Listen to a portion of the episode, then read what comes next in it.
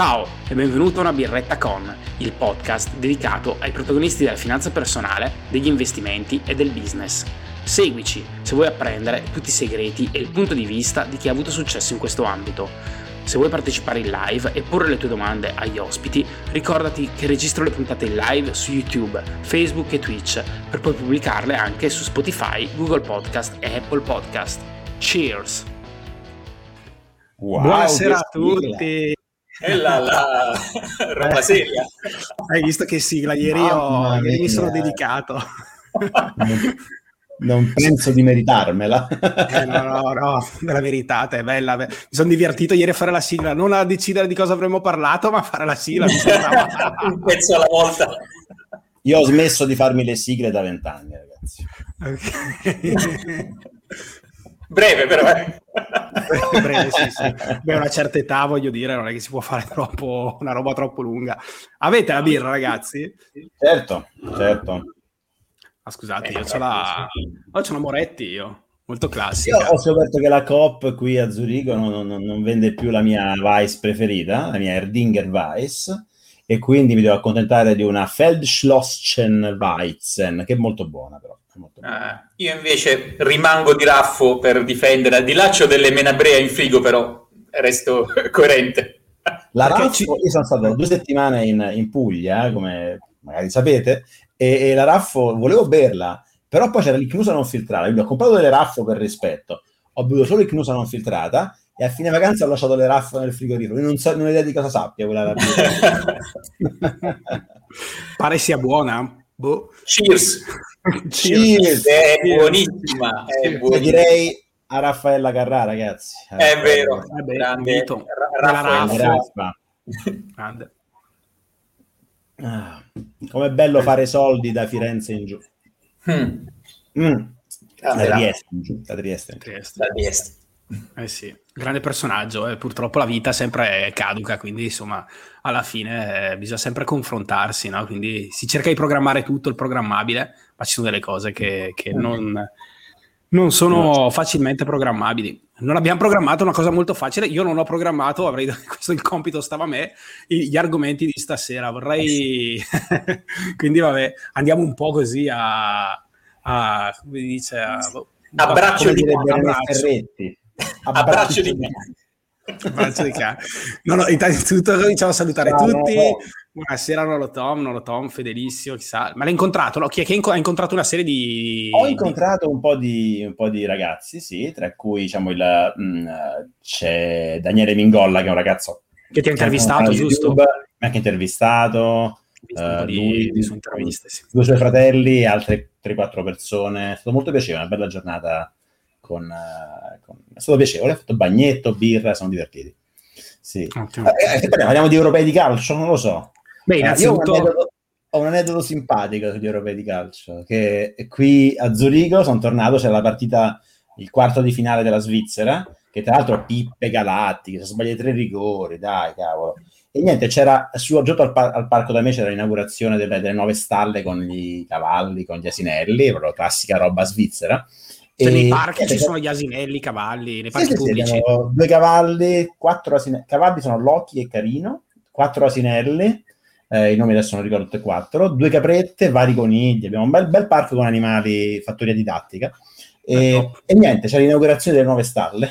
Quindi evento, evento del quartiere. Ah beh, certo. Praticamente c'era il maxi schermo con la partita e, e c'era un computer che lo proiettava. Pare che c'era un delay di 30 secondi, quindi c'era un gruppo che vedeva una cosa, no? il pareggio della Svizzera esultava, no? gli altri in silenzio si riguardavano, poi guardano il maxi schermo dopo 30 secondi, ma non finisce qui, quando arrivano i supplementari e i rigori, stavo per allontanarmi un po', ho visto sulla app di UPC la partita, questo, vediamo un po' i rigori, così, e ho scoperto che erano, anche quelli originali erano in ritardo di 30 secondi, quindi c'ero io che vedo la, la live, quelli 30 secondi e quegli altri un minuto di ritardo e nei rigori siamo andati tipo in risonanza, quindi quando quelli segnavano facevo olè, in realtà qui stavano ancora il rigore sbagliato precedente, per cui a un certo scala per scattare la rissa stava per scattare. cioè, certo. se, da, se dai già al finale, insomma, non è, non è sì, infatti, ah, è finita, e quindi ancora, eh, dice questo qua, ah, è finito. No, no, per me è stata peggio perché invece stessa situazione durante la partita dell'Italia, e la guardavo in tv e ho scoperto di avere quasi 50 secondi io di ritardo No. Per cui vicinato che iniziano a partire o le grida di esultazione oppure le parolacce, mentre nel mio schermo stavano palleggiando allegramente a centrocampo e tutto. E, e quindi il problema è che perdi tutto il pathos delle azioni, no? Perché no, li vedi andare in contropiede, ma sai già che è una fuffa. E quindi a un certo punto stavo al computer facendo i fatti miei e quando partivano le grida mi guardavo il minuto di azione rilevante. Sì, sapendo che è futuro. sì, sì, Ciao Marco, tutto il mio CDA è presente praticamente stasera. Cioè, il mio gruppo eh sì, infatti vedo i membri... Eh, ormai è un consiglio di amministrazione, vedo che sei tornato dopo le vacanze a fare un po' di live molto interessanti, a programmare il live su Twitch.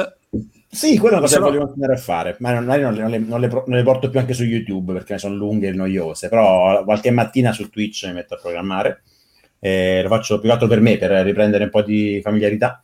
Eh, no, ho, molti progetti in cantiere, adesso devo un attimino, sono settimane un po' scordite queste qua di rientro dalle vacanze, ho, ho, ho, progetti, ho molti progetti per il futuro. Le vacanze di solito sono un po' il momento in cui uno riflette, no?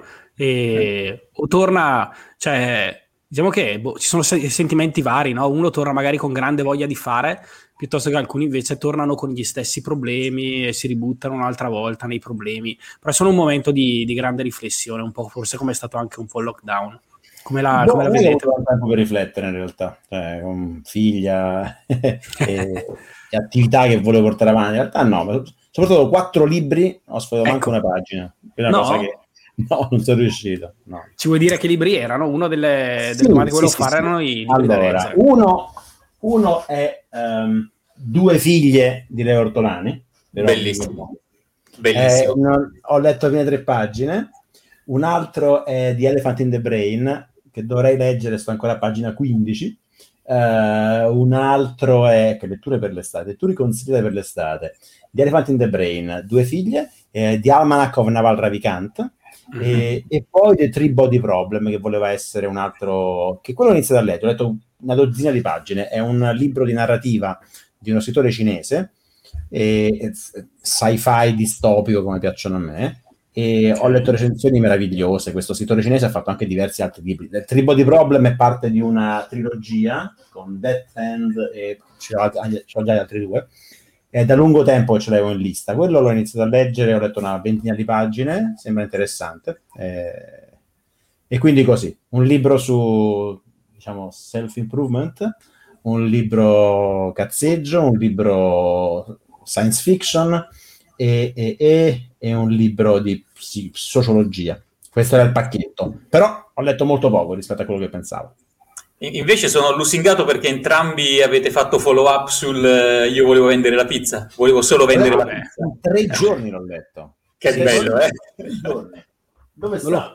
Vabbè, Dovrei parlarmi di qui vicino. L'ho letto in tre giorni. Tu l'hai letto? Uh, sì, sì, assolutamente. Io forse anche in meno, guarda. È, è, è un proprio... pagine, però cioè, lo leggi. Cioè, una roba che ti dici quando è, c'è anche la casa in affitto. Sì, dai, dai, sulla casa in affitto secondo me dai, secondo me, lì comincia a puzzare un po' di, di, di, di storia un po' inventate. Troppa roba, dai, troppa roba. Però, però veramente, uh, cioè, ogni, ogni volta adesso che penso in tutto questo qui la cosa bella è che quella pizzeria era Tango Pizza si chiamava, il nome, cioè, anche il tema, uno si immagina che crea un business e dedica del tempo a pensare, non so, all'interior design. No, lui tutto il tempo solo burocrazia addosso. Sì, Madonna sì, che sì, storia. Sì, è, che è, storia. È, ed è vero, eh, cioè, per me i due libri di business per quanto riguarda il mondo corporate, il miglior libro di business è Il principio di Dilbert, che, che ah, riflette meravigliosamente il contesto aziendale, cioè è di, un, di una drammatica realtà. Anche The Gervais Principle uh, di Venkatesh Rao, uh, de, il principio, è basato su, su The Office, sulla ah, ah ok, perfetto. Sì, sì, bellissimo comunque come, come approcci. E poi sì, per la parte business in Italia, quello volevo solo vendere la pizza, è veramente uno spaccato, tra l'altro assolutamente realistico. Io ho avuto esperienze simili nel mondo corporate, ma il tipo di interlocutori e il tipo di dinamiche sono assolutamente quelli. Eh, non, eh, ma mi ha un po'... Mi ha un po' sorpreso, vabbè, la parte burocratica, amministrativa, ok, no? Quindi corsi su corsi, HCP, robe lì. Però Con la lo parte sul personale è angosciante, sì, con il stesso Eh, formatore. il cioè, stesso formatore, il professore che annoiava tutti. no? Se Sì. il vostro dipendente sta male, chiamate il 118. Ah, e sì? quello che mandava giù il co- pocket coffee. Moncherie o quello che è, sì. Ai moncherie, sì, sì. Sì, No, sì. ma la parte di, del personale, vabbè, non è che possiamo fare lo spoiler di tutto il libro, però No, cioè, quando, quando- Vabbè, È un Allora, baffo 10 pazzo. dipendenti a un certo punto, ma ce n'erano due soltanto non ancora malati, sì, ma la squadra di calcio, no? Cioè, perché non gli avevano ancora fatto avvertenza. sì, ma la, la tizia che rimane incinta, gli apre il locale di fronte e va a lavorare. Se no violi la privacy. Sì, sì. No, no, è, è realistico, ragazzi, purtroppo. È Eh, realistico. chiunque abbia intenzione di aprire un'attività in Italia, vedete se è connessa a interazioni col pubblico, alimentazione, diciamo, nella ristorazione, veramente quel libro meraviglioso. Sì, Non sì. so per tanti settori si può, si può traslare, penso che... Ma sai, la parte di burocrazia è, è la stessa, eh. poi c'è anche la parte fiscale, se ben ricordo veniva toccata, sì, quelli sono mali Ma comuni. sì, scala alla fine è fantastica. Non so se avete. Adesso proprio, non è che posso dire alla fine del libro. Perché io l'ho letto, credo, qualcuno lo vuole leggere. però, sì, sì. Però sostanzialmente No, dopo comunque, un comunque è veramente quando- allucinante. Lo possiamo raccontare, dai, tanto Dai, sì, è comunque bello. Cioè, praticamente dopo un anno che lui ha chiuso l'attività, a un certo punto il protagonista si de- decide a chiudere l'attività e dice, vabbè, cioè, non ce la faccio più, sta burocrazia, robe vertenze così. tutte vertenze, dice ho chiuso tutto, chiudo. E dopo un anno gli arriva una cartella, vende dei cinesi, gli arriva una cartella esattoriale sostanzialmente all'agenzia delle entrate che gli contesta di aver venduto a un prezzo sotto di quello del mercato. Cioè, e deve pagare l'IVA sul resto. No, allucinante, allucinante. No, no, bello, bello, merita, leggetelo, assolutamente. Benissimo. grande Gianluca, avrei seguito questa diretta anche domani nonostante giochi l'Italia. Beh, però col tuo cognome Gianluca, eh, insomma, è quasi un'eresia. Buonasera anche a Manuele. Ci dice Marci B. End. Ho 18 anni e faccio fatica ad assimilare molte delle informazioni che trovo da blog, video e libri. Avete qualche consiglio pratico? Questa bella domanda, visto che stiamo parlando di libri.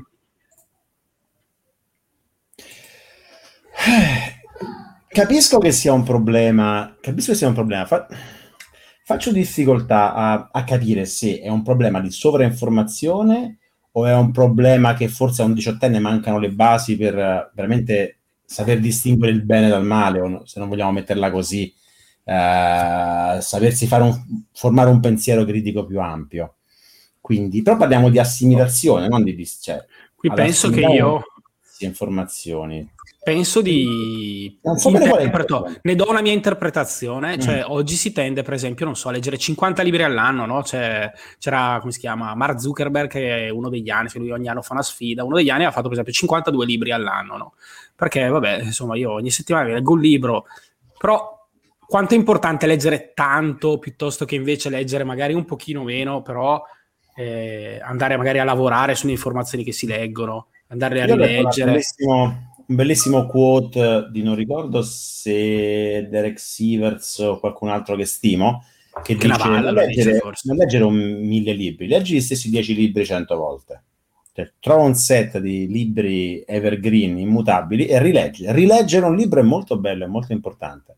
Io alcuni libri che mi hanno formato vent'anni fa li ho letti 4-5 volte. Cioè, oggi non riesco anche a leggerne uno.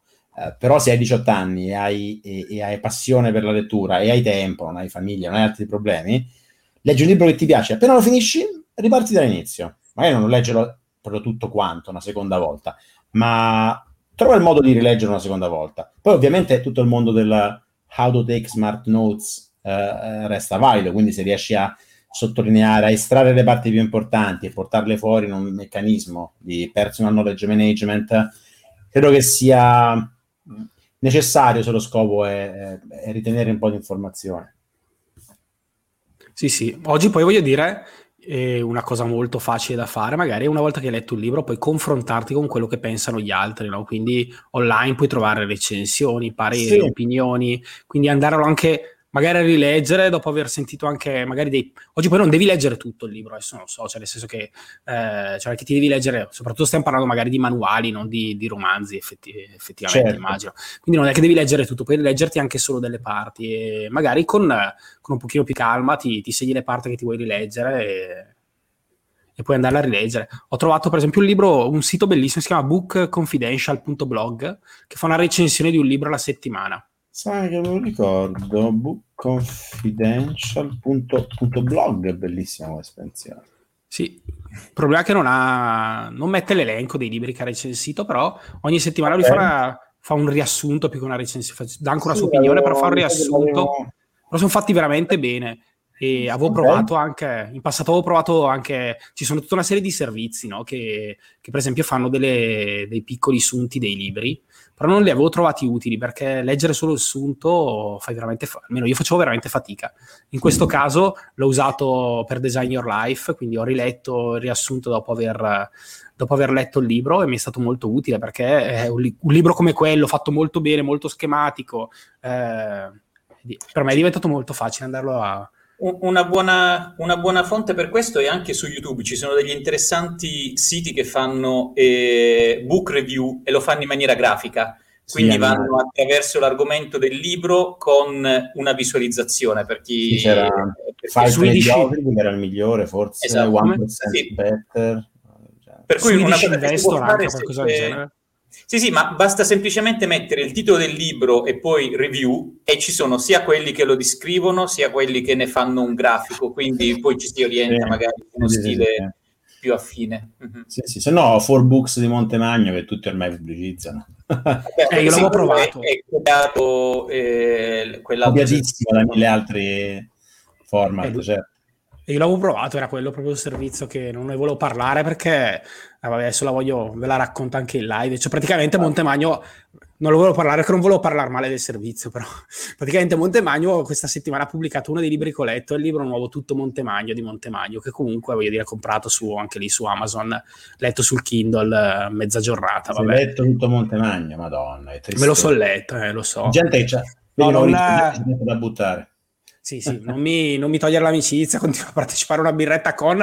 Io sostanzialmente, sostanzialmente ho visto nel, nel, suo canale YouTube che lui ha scritto un messaggio che a me sembrava proprio così, diceva a tutti, cioè questo qua è il periodo dell'anno in cui rilascio interviste a tutti, quindi se volete farmi un'intervista scrivetemi a guest. No, l'hai scritto. Cioè, io ho scritto, ho detto, guarda, vieni una birretta con, portati la birra. Io ho fatto anche le domande in realtà, ho anche lavorato. Però per lavorare, bello. per farlo, mi sono dovuto, leggere, mi son dovuto leggere il libro. Bello, bello, bello. Sei proprio un professionista, fatelo dire, sei un professionista. Grazie. Oh, ho, fatto, ho, fatto, anche la copia, cioè, ho, fatto, ho adottato questo approccio un po' dello stalker, quindi gli ho scritto dicendo, guarda, mi farebbe piacere, mi farebbe piacere cosa, visto che non rispondeva. Allora dopo due o tre giorni gli ho mandato le domande, ho visto che non rispondeva, dopo due o tre giorni ho scritto, senti, guarda, c'è un, c'è un, personaggio che cita nel libro, che è uno che mi sembra faceva la gente di diciamo, Elvis Presley, no? E quindi per arrivare a fare la gente di Elvis Presley sostanzialmente l'aveva perseguitato per un, per un certo arco okay. temporale. Allora io ho scritto, non vorrei fare la fine di quel tizio lì, insomma, che ti scrive tutte le settimane qua e, e non mi rispondi mai, insomma, anche perché ho esaurito un po' le, le cartucce, no? Poi ho scritto la quarta volta, la quinta mi hanno scritto dicendo guarda stiamo selezionando, ti faremo sapere, ecco. Però intanto eh, l'ho certo. letto. L'ho okay. letto e in passato mi ero abbonato a 4Books forse per, la, per, provarlo.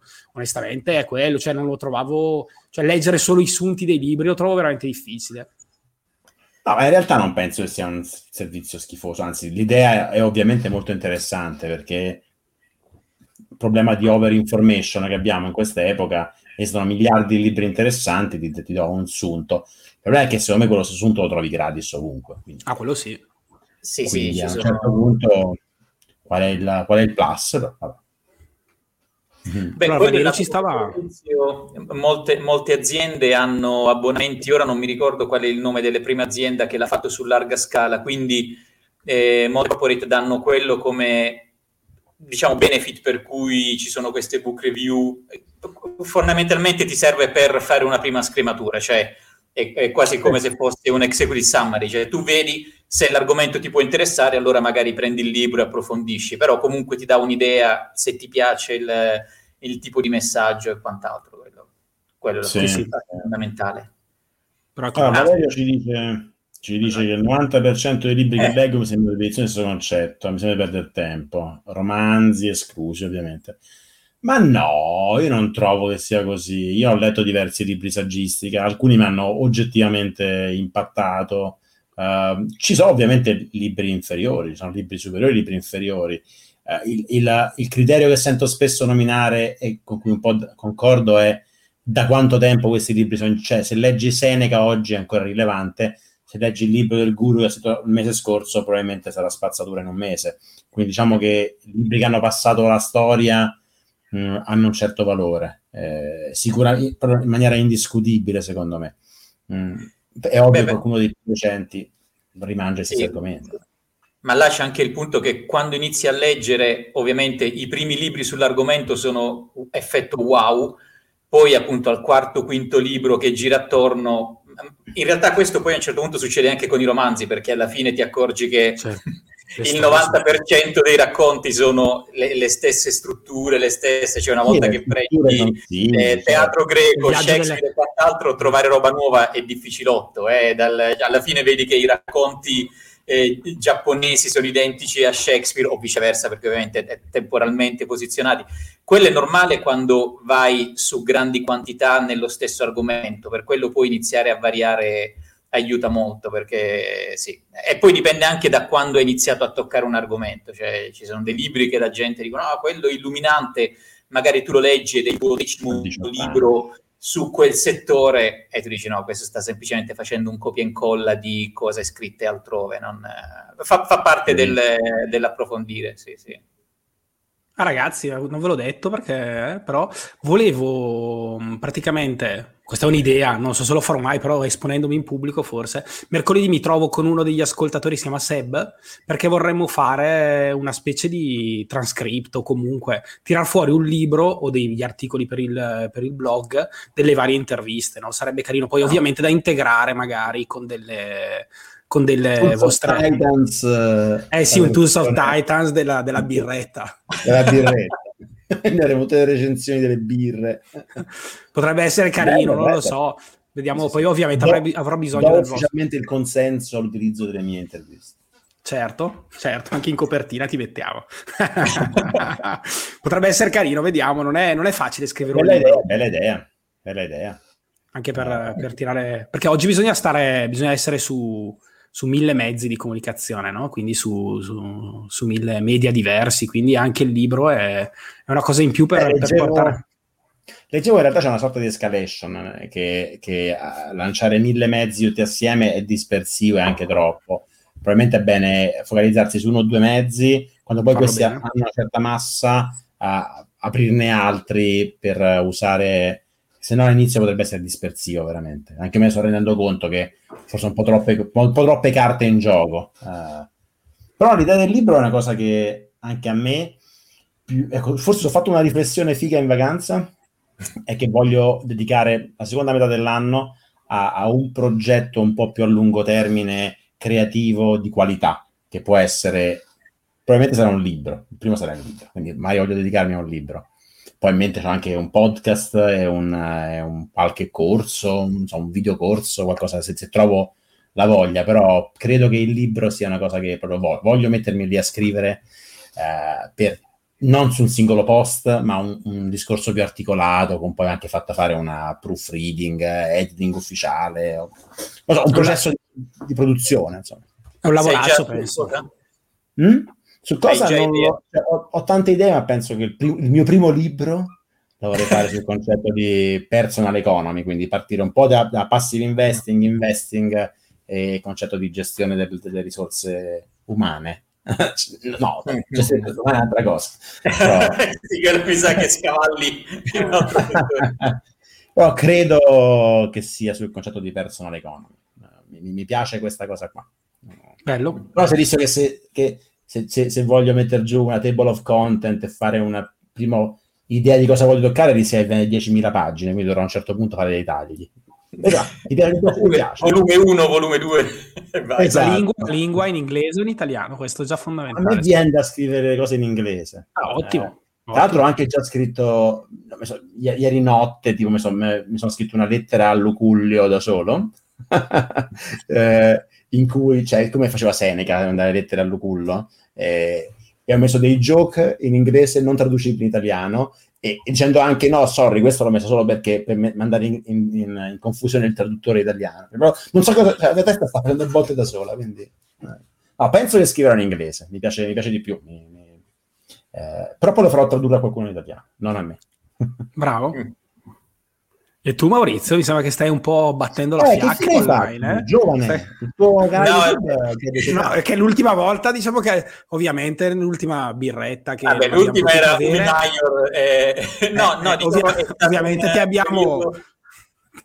No, no, è stato un periodo abbastanza intenso al lavoro e si è mangiato serate, weekend e tutto, per cui avevo un po' di, di, idee, di cose da approfondire, però mh, ho dovuto mettere veramente tutto quanto nel lavoro perché insomma sono successe alcune cose interessanti e, e hanno richiesto tanta energia. La cosa invece bella è stata che comunque dietro le quinte ho avuto un bel po' di interazioni con... Eh, con eh, delle, delle, delle, persone che mi chiedevano indicazioni soprattutto per esempio sul, sul, come aggiustare il curriculum, come presentarsi ed è stato interessante perché sai modelli eh, diversi, eh, persone con eh, provenienza diversa, interessi diversi, era, era interessante unire i puntini nel come presentarsi, come organizzare il messaggio nel curriculum, è stata un'interazione abbastanza simpatica e, e, sta anche andando avanti perché insomma c'è, c'è un paio in particolare che stanno andando avanti con, se- con, selezioni, quindi anche il problema di avere diverse opportunità davanti, quali parametri considerare tutto. Mi, è, mi, mi sta piacendo quella parte. Ovviamente è invisibile perché appunto sono contatti uno a uno, però un bel po' di certo. learning point bello, anche bello, da quel punto di vista. Bello, bello, grande. Grande. Anche dopo la puntata di saluto Emilio perché è uno dei membri. Dopo la puntata di Design Your Life ho creato un piccolo gruppo di 5-6 persone eh, in cui in teoria dovremmo iniziare a leggere insieme, diciamo, a fare gli esercizi di Design Your Life a fare i nostri Odyssey bello, Plan. Bello. E, bello. Eh, bello, ma non siamo riusciti ancora a trovare. In settimana prossima dovremmo riuscire a, a, trovarci e a iniziare questo percorso. Bellissimo tutti vedere. Col gruppetto, tutti col proprio gruppetto state. Sì, ci stiamo io, un po' a fare il gruppo. C'è il CDA. Tutte le energie vanno al CDA. Io Noi siamo so. società personali, tu ormai stiamo proprio ormai fantasticando. C'è, c'è, Paolo dentro il gruppo che, che, parla di sogni, di società. Stiamo proprio fantasticando sulla società del futuro, cioè società in cui eh, non posso cambieremo il mondo, cambieremo il mondo, vedrete. È un progetto politico, è un progetto... Tutto è politico, tutto è politico. no, però l'esercizio di Design Your Life è, è, veramente interessante, a me è piaciuto molto, ha portato un bel po' di, di input rielaborando alcuni passaggi della vita e tutto, è stato un bel esercizio e lo sto anche eh, aggiornando adesso in base a, ad alcune, eh sì, ci alcuni vuole. cambiamenti, per cui è, sì, sì, è, è un disegno, un progettare in divenire, non è una roba, sì. Sì, sì, sì. Quindi Emilio, settimana prossima ci vediamo. Ma tra l'altro oggi leggevo una statistica, sono abbonato a una newsletter che si chiama Morning Brew, che è un, una newsletter giornaliera molto bella, nel senso ti dà tipo de, delle notizie interessanti sugli Stati Uniti, no? E una delle notizie oggi, magari lascio il link se volete iscrivere, è che il 2,7% degli americani si sono dimessi nel mese di aprile 2021, no? E questa è una percentuale molto alta. La verità è che negli Stati Uniti si sono creati no, molti nuovi lavori, in realtà ecco l'editoriale lì diceva probabilmente anche molte persone in pandemia hanno iniziato a riflettere un pochino di più sul, sull'equilibrio vita-lavoro così. Io pensavo tra me e me pensavo magari hanno visto la, la puntata di una birretta con su Design Your Life hanno, hanno letto il libro. no, magari hanno investito in Dogecoin pensano ecco c'era, c'era, anche quella, c'era anche quella potrebbe essere un inizio di una cosa brutta insomma cioè potrebbe essere un ehi, tutto lo stimulus check lo investo in GameStop e quello sale, allora non basta lavorare in un 9 to 5. La gente sì, adesso invece del fire fa tipo il mi licenzio oggi chi se ne frega. E qui si è, abbiamo la early retirement, siamo vecchi ormai. Sì, sì, ormai sì, siamo passati di moda. Eh, c'è questa possibilità, no? uno quando va in vacanza un po' ci pensa, no? E dice, ma io perché devo lavorare tutto il tempo? Cioè qua, nel senso, non posso vivere tutta la vita... Io stavo in vacanza, io volevo lavorare. Cioè, io eh, certo, ti, ti è venuta... Io, io, sì, io, sto, io sto al contrario, perché lavorare per me significa la mia attività creativa, eh, significa, io stamattina dicevo, che sto facendo in vacanza? Io devo, devo, scrivere un libro, devo fare, adesso mia figlia manco va al nido perché stiamo in vacanza, ce l'ho 28 ore su 24, ma io sono in una fase in cui voglio lavorare tanto, eh, e soffro quando non ci riesco. quindi eh, sono un po' al contrario. Eh, però ho scoperto un po' come, come, cosa mi piace fare, questa è una cosa bella. C'è cosa un... mi piace fare? Ah, Scusami. Eh, devo, ancora, devo, ancora, tra le varie task che ho, devo mettermi giù e tirare fuori una sorta di mission document, no? Eh, una vision sulle mie attività per i prossimi cinque anni. E quindi devo ancora dire cosa mi piace fare. Boh, divulgare, educare. Mm, devo ancora capire bene cosa mi piace fare. Cioè no, eh, devo chiarificarmelo. Penso che intuitivamente l'ho capito. Mi piace insegnare, divulgare, però devo un attimo formalizzarlo di più. Ok. Quello è il prossimo step. Maurizio, stavi dicendo qualcosa prima, prima di vedere la domanda? C'è una bellissima. Sì, sì. C'è stato un, eh, c'è, c'è, un bel eh, libro che sto finendo di ascoltare, in realtà questo lo sto... e si chiama eh, FOMO Sapiens, non Homo Fomo Sapiens, è Fomo Sapiens. ed è, focalizzato sul FOMO e FOBO. Ed è veramente interessante perché soprattutto quando poi si fa quell'esercizio del design your life eh, oppure anche noi commenti del 2000 cose da approfondire, 2000 cose da studiare, fondamentalmente parla del, dei due fenomeni del FOMO e FOBO che da un lato ti, ti, fanno saltare da una parte all'altra la FOMO e dall'altra la FOBO è il, è il voler sempre aspettare l'opzione migliore, no? quindi dire di sì a 200 cose ah, per poi scegliere. E, quindi spie- e quello è interessante secondo me perché in particolare quando si è nella fase di pianificazione o decisione di cosa approfondire tutto, ti accorgi che questi possono abbastanza farti partire per la tangente, no? Perché anche i commenti del cosa leggere, so, ci sono 10.000 cose, eh, tu puoi essere tutto, ma non puoi essere ogni cosa, cioè c'è un momento, in questa è una pessima traduzione dall'inglese, no? Sì. eh, cioè, è, è, il principio del sì, c'è tutto lo scibile a disposizione, ok, però non è che ti puoi proprio, devi leggerti tutto di Infatti tutto. penso che io, perché non ho letto nessun libro in vacanza? Che ne ho portati 5 se ne portavo mm-hmm. solo uno, lo leggevo. Sì, sì, Ma, esatto, perché è, è, quella, quella è fuoco probabilmente, no? Sì, sì. Io, sì, io ho una roba del tipo, anche con le attività creative, ho 100.000 idee, 100.000 filoni e non ne mollo nessuno, non esiste. Se ho creato, ho lanciato una nuova idea, Rip Room, Rip Marathon, Rip uh, Live, Rip uh, qualcosa così, non ne mollo, non mollo niente, non andate a fanculo, io non mollo, tengo tutto, tengo tutto, per cui... Anzi, aggiungi, paura, no? Ho paura a levarmi opzioni. E tra l'altro ho letto dei bellissimi articoli a riguardo che parlano, si chiama, il più grande, eh, il più bello è di Optionality Trap, che racconta mm-hmm. di come eh, tenerti sempre strade aperte spesso limita e ti fa evita, ti impedisce di esplorare delle opzioni eh, approfondite che magari ti portano... Essere sempre, voler avere più opzioni ti fa accettare quel lavoro più sicuro, Uh, ti fa poi mh, scartare l'opzione di fare il cantante rock che magari però se Kurt Cobain non lo faceva, non era Kurt Cobain.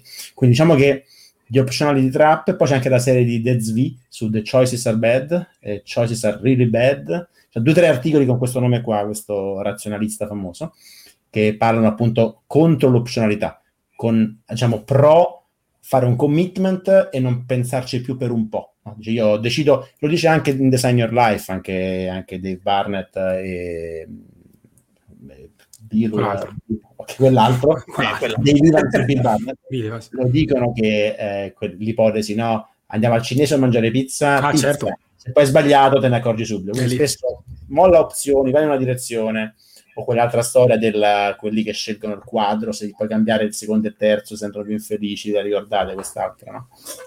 Quindi in genere sì, tenersi opzioni aperte potrebbe essere talvolta un po' un, un'arma a doppio taglio.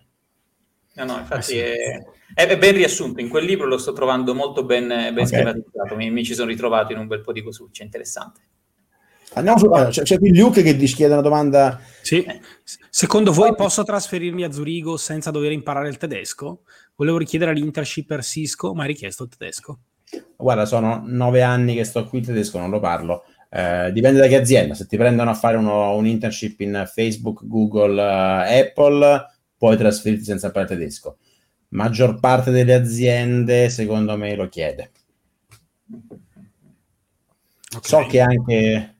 Uh, qual era? Qual era? Un altro paio ce ne stanno che per sicuro, sicuro chiedono Diciamo che se su LinkedIn gli annunci sono in inglese, in genere significa che ti basta l'inglese. Okay. Sì, però qua specifica che è richiesto il tedesco. È richiesto il tedesco, la... devi sapere il tedesco. Cioè, se, giustamente no, non puoi ris- devi cercare di rispondere al cur- cioè, alla richiesta del curri del, del, dell'internship. perché no? Uh, al massimo ti dicono di no. Esatto. Sì, però un po' infastidisce, no? Se mandi un curriculum ti chiedono il tedesco, ti dici no, solo spagnolo, sì. Cioè, no, Giorgio, eh, ma live... non ti selezionano se era determinante quello che era il coaching per SWE. Uh, interessante. Sto, ultimamente non sto più tracciando tutte le idee che la gente mi suggerisce. Sto impazzendo, non so più dove metterle. Ho, Scusa, troppe idee. L'acronimo eh, sta cosa? per...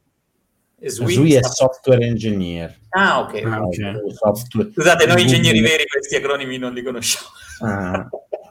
sì, una live solo per career coaching per SWE. Sì, può essere interessante. Non, non so di cioè, mh, a me piace fare career coaching, ma è molto personalizzato come, come, come, come, okay. come, come supporto. Eh, guideline generali ne posso dare, però... Almeno che non fai dei casi come hai fatto sulla sì, quella sugli investimenti, no? Fai dei casi seguito, molto carino. Sì, sì. Beh, quella live prima non sono molto soddisfatto in realtà. Uh, Vabbè, però, però è piaciuta, dai. A me ha fatto compagnia, quindi insomma. Allora. Antonio ci suggerisce L'uomo dei dadi di Luke Reinhardt. Io non lo conosco. No, non conosco, non conosco. Bello Riccardo Manzi, che rapporto avete con la vostra routine? Ne seguite una in particolare? Qui sulla routine molti suggeriscono di avere una routine prefissata, sempre la stessa. E... Perché diciamo che nella, nel ripetere le cose... Ho letto una citazione molto bella, ma non me la ricordo. Vabbè, comunque che nel ripetere le cose alla fine uno trova l'eccellenza repetition is mother of every skills, no? Qualcosa del genere. Scusa, sulle, scusami, citazioni con Giorgio non, non mi azzardo. Non si bisogna rischiare. allora, infatti lo vedo che c'ha un sorriso beffardo. mi cazzia subito. no, in realtà non, non, non conosco questa citazione, no. Uh, routine non significa necessariamente ripetizione, ragazzi. Penso che routine significa anche, non so, alzarsi alle 6, fare meditazione, okay. fare quest'altro e più che altro routine significa più habit, habit formation. E, mm È una cosa sempre sognato, non rie- purtroppo non riesco, sono troppo discontinuo su queste cose. Ogni volta che installo delle buone routine sono contento, ma poi arrivano eventi che me le smantellano. Uh, veramente sono la persona che ha più volte ricominciato a fare meditazione nella storia dell'umanità, credo. Ah, Però poi dopo per, non dorme la figlia per, per, una settimana, dorme male e la sveglia alle 5 per fare meditazione la, la distruggi col pugno di One Punch Man, capito? Quindi uh, il rapporto routine è conflittuale. Le, le setto, eh, ma le distruggo con frequenza in genere bisettimanale. Adesso è una settimana che sto a dieta, ferrea, perso due kg, eh, sono molto contento, eh, però spero che duri, spero che duri. Io ci la sto... dieta ferrea cosa significa? Seguire una dieta? No, seguo... Mia moglie è incinta e si, siccome partiva non magrissima perché la gravidanza precedente non aveva perso tutto, uh, è andata da un nutrizionista che le ha fatto un piano e lei era già due mesi che mangiava m- molto bene e tra l'altro sono cinque mesi di gravidanza ancora lo stesso peso dell'inizio. E quindi perfetto. E, e quindi io mangiavo schifezze lei mangiava il semolino. A un certo punto ho fatto, vabbè, ma è voglio, visto che c'è lo stimolo, la persona vicino che mi, mi stimola, che mangia bene, mangio quello che mangi tu. È una settimana che mangio le schifezze, mangio il cibo che mangia mia moglie e, e ammetto che va bene, cioè insomma, una dieta a bassi carboidrati essenzialmente, tolte tutte le schifezze, dolci e cavoliere. E questa birra penso sia la seconda cosa che mi concedo da, da, da lunedì ad oggi.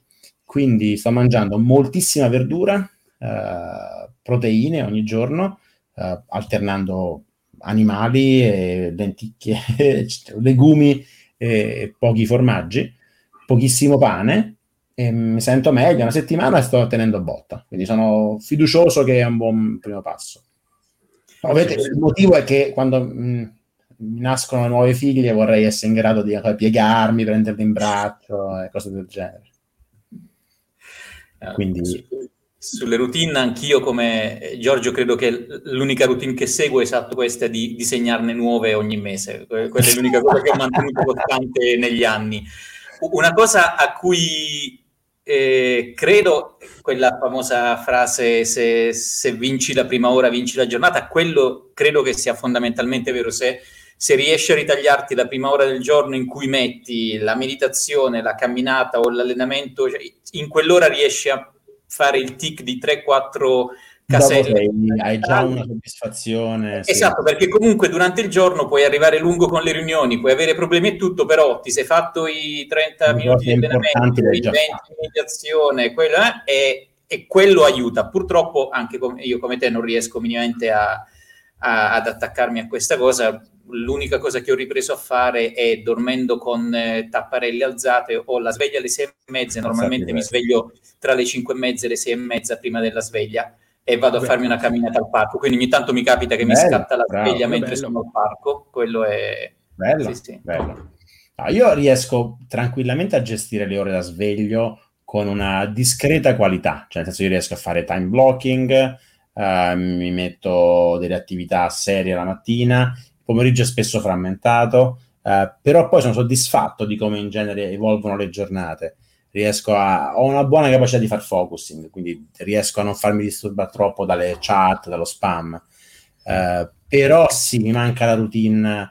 Non riesco a trovare il posto dove mettere lo sport, ad esempio. Adesso con il mio caro amico abbiamo fatto per due settimane a correre tutte le mattine, però vacanze io, vacanze lui, ora aspetto che torna per tornare a correre alle 7 del mattino. Perché io ho scoperto che in realtà l'unico modo per fare le cose è fare un commitment. Non c'è, per me non ce n'è, non ce n'è. C'è un commitment a vari livelli. Ha fatto un bel video Thomas Frank recentemente, un paio di giorni fa, sui livelli di commitment, dal personal commitment al buddy, al team, al, altri, altri livelli di commitment.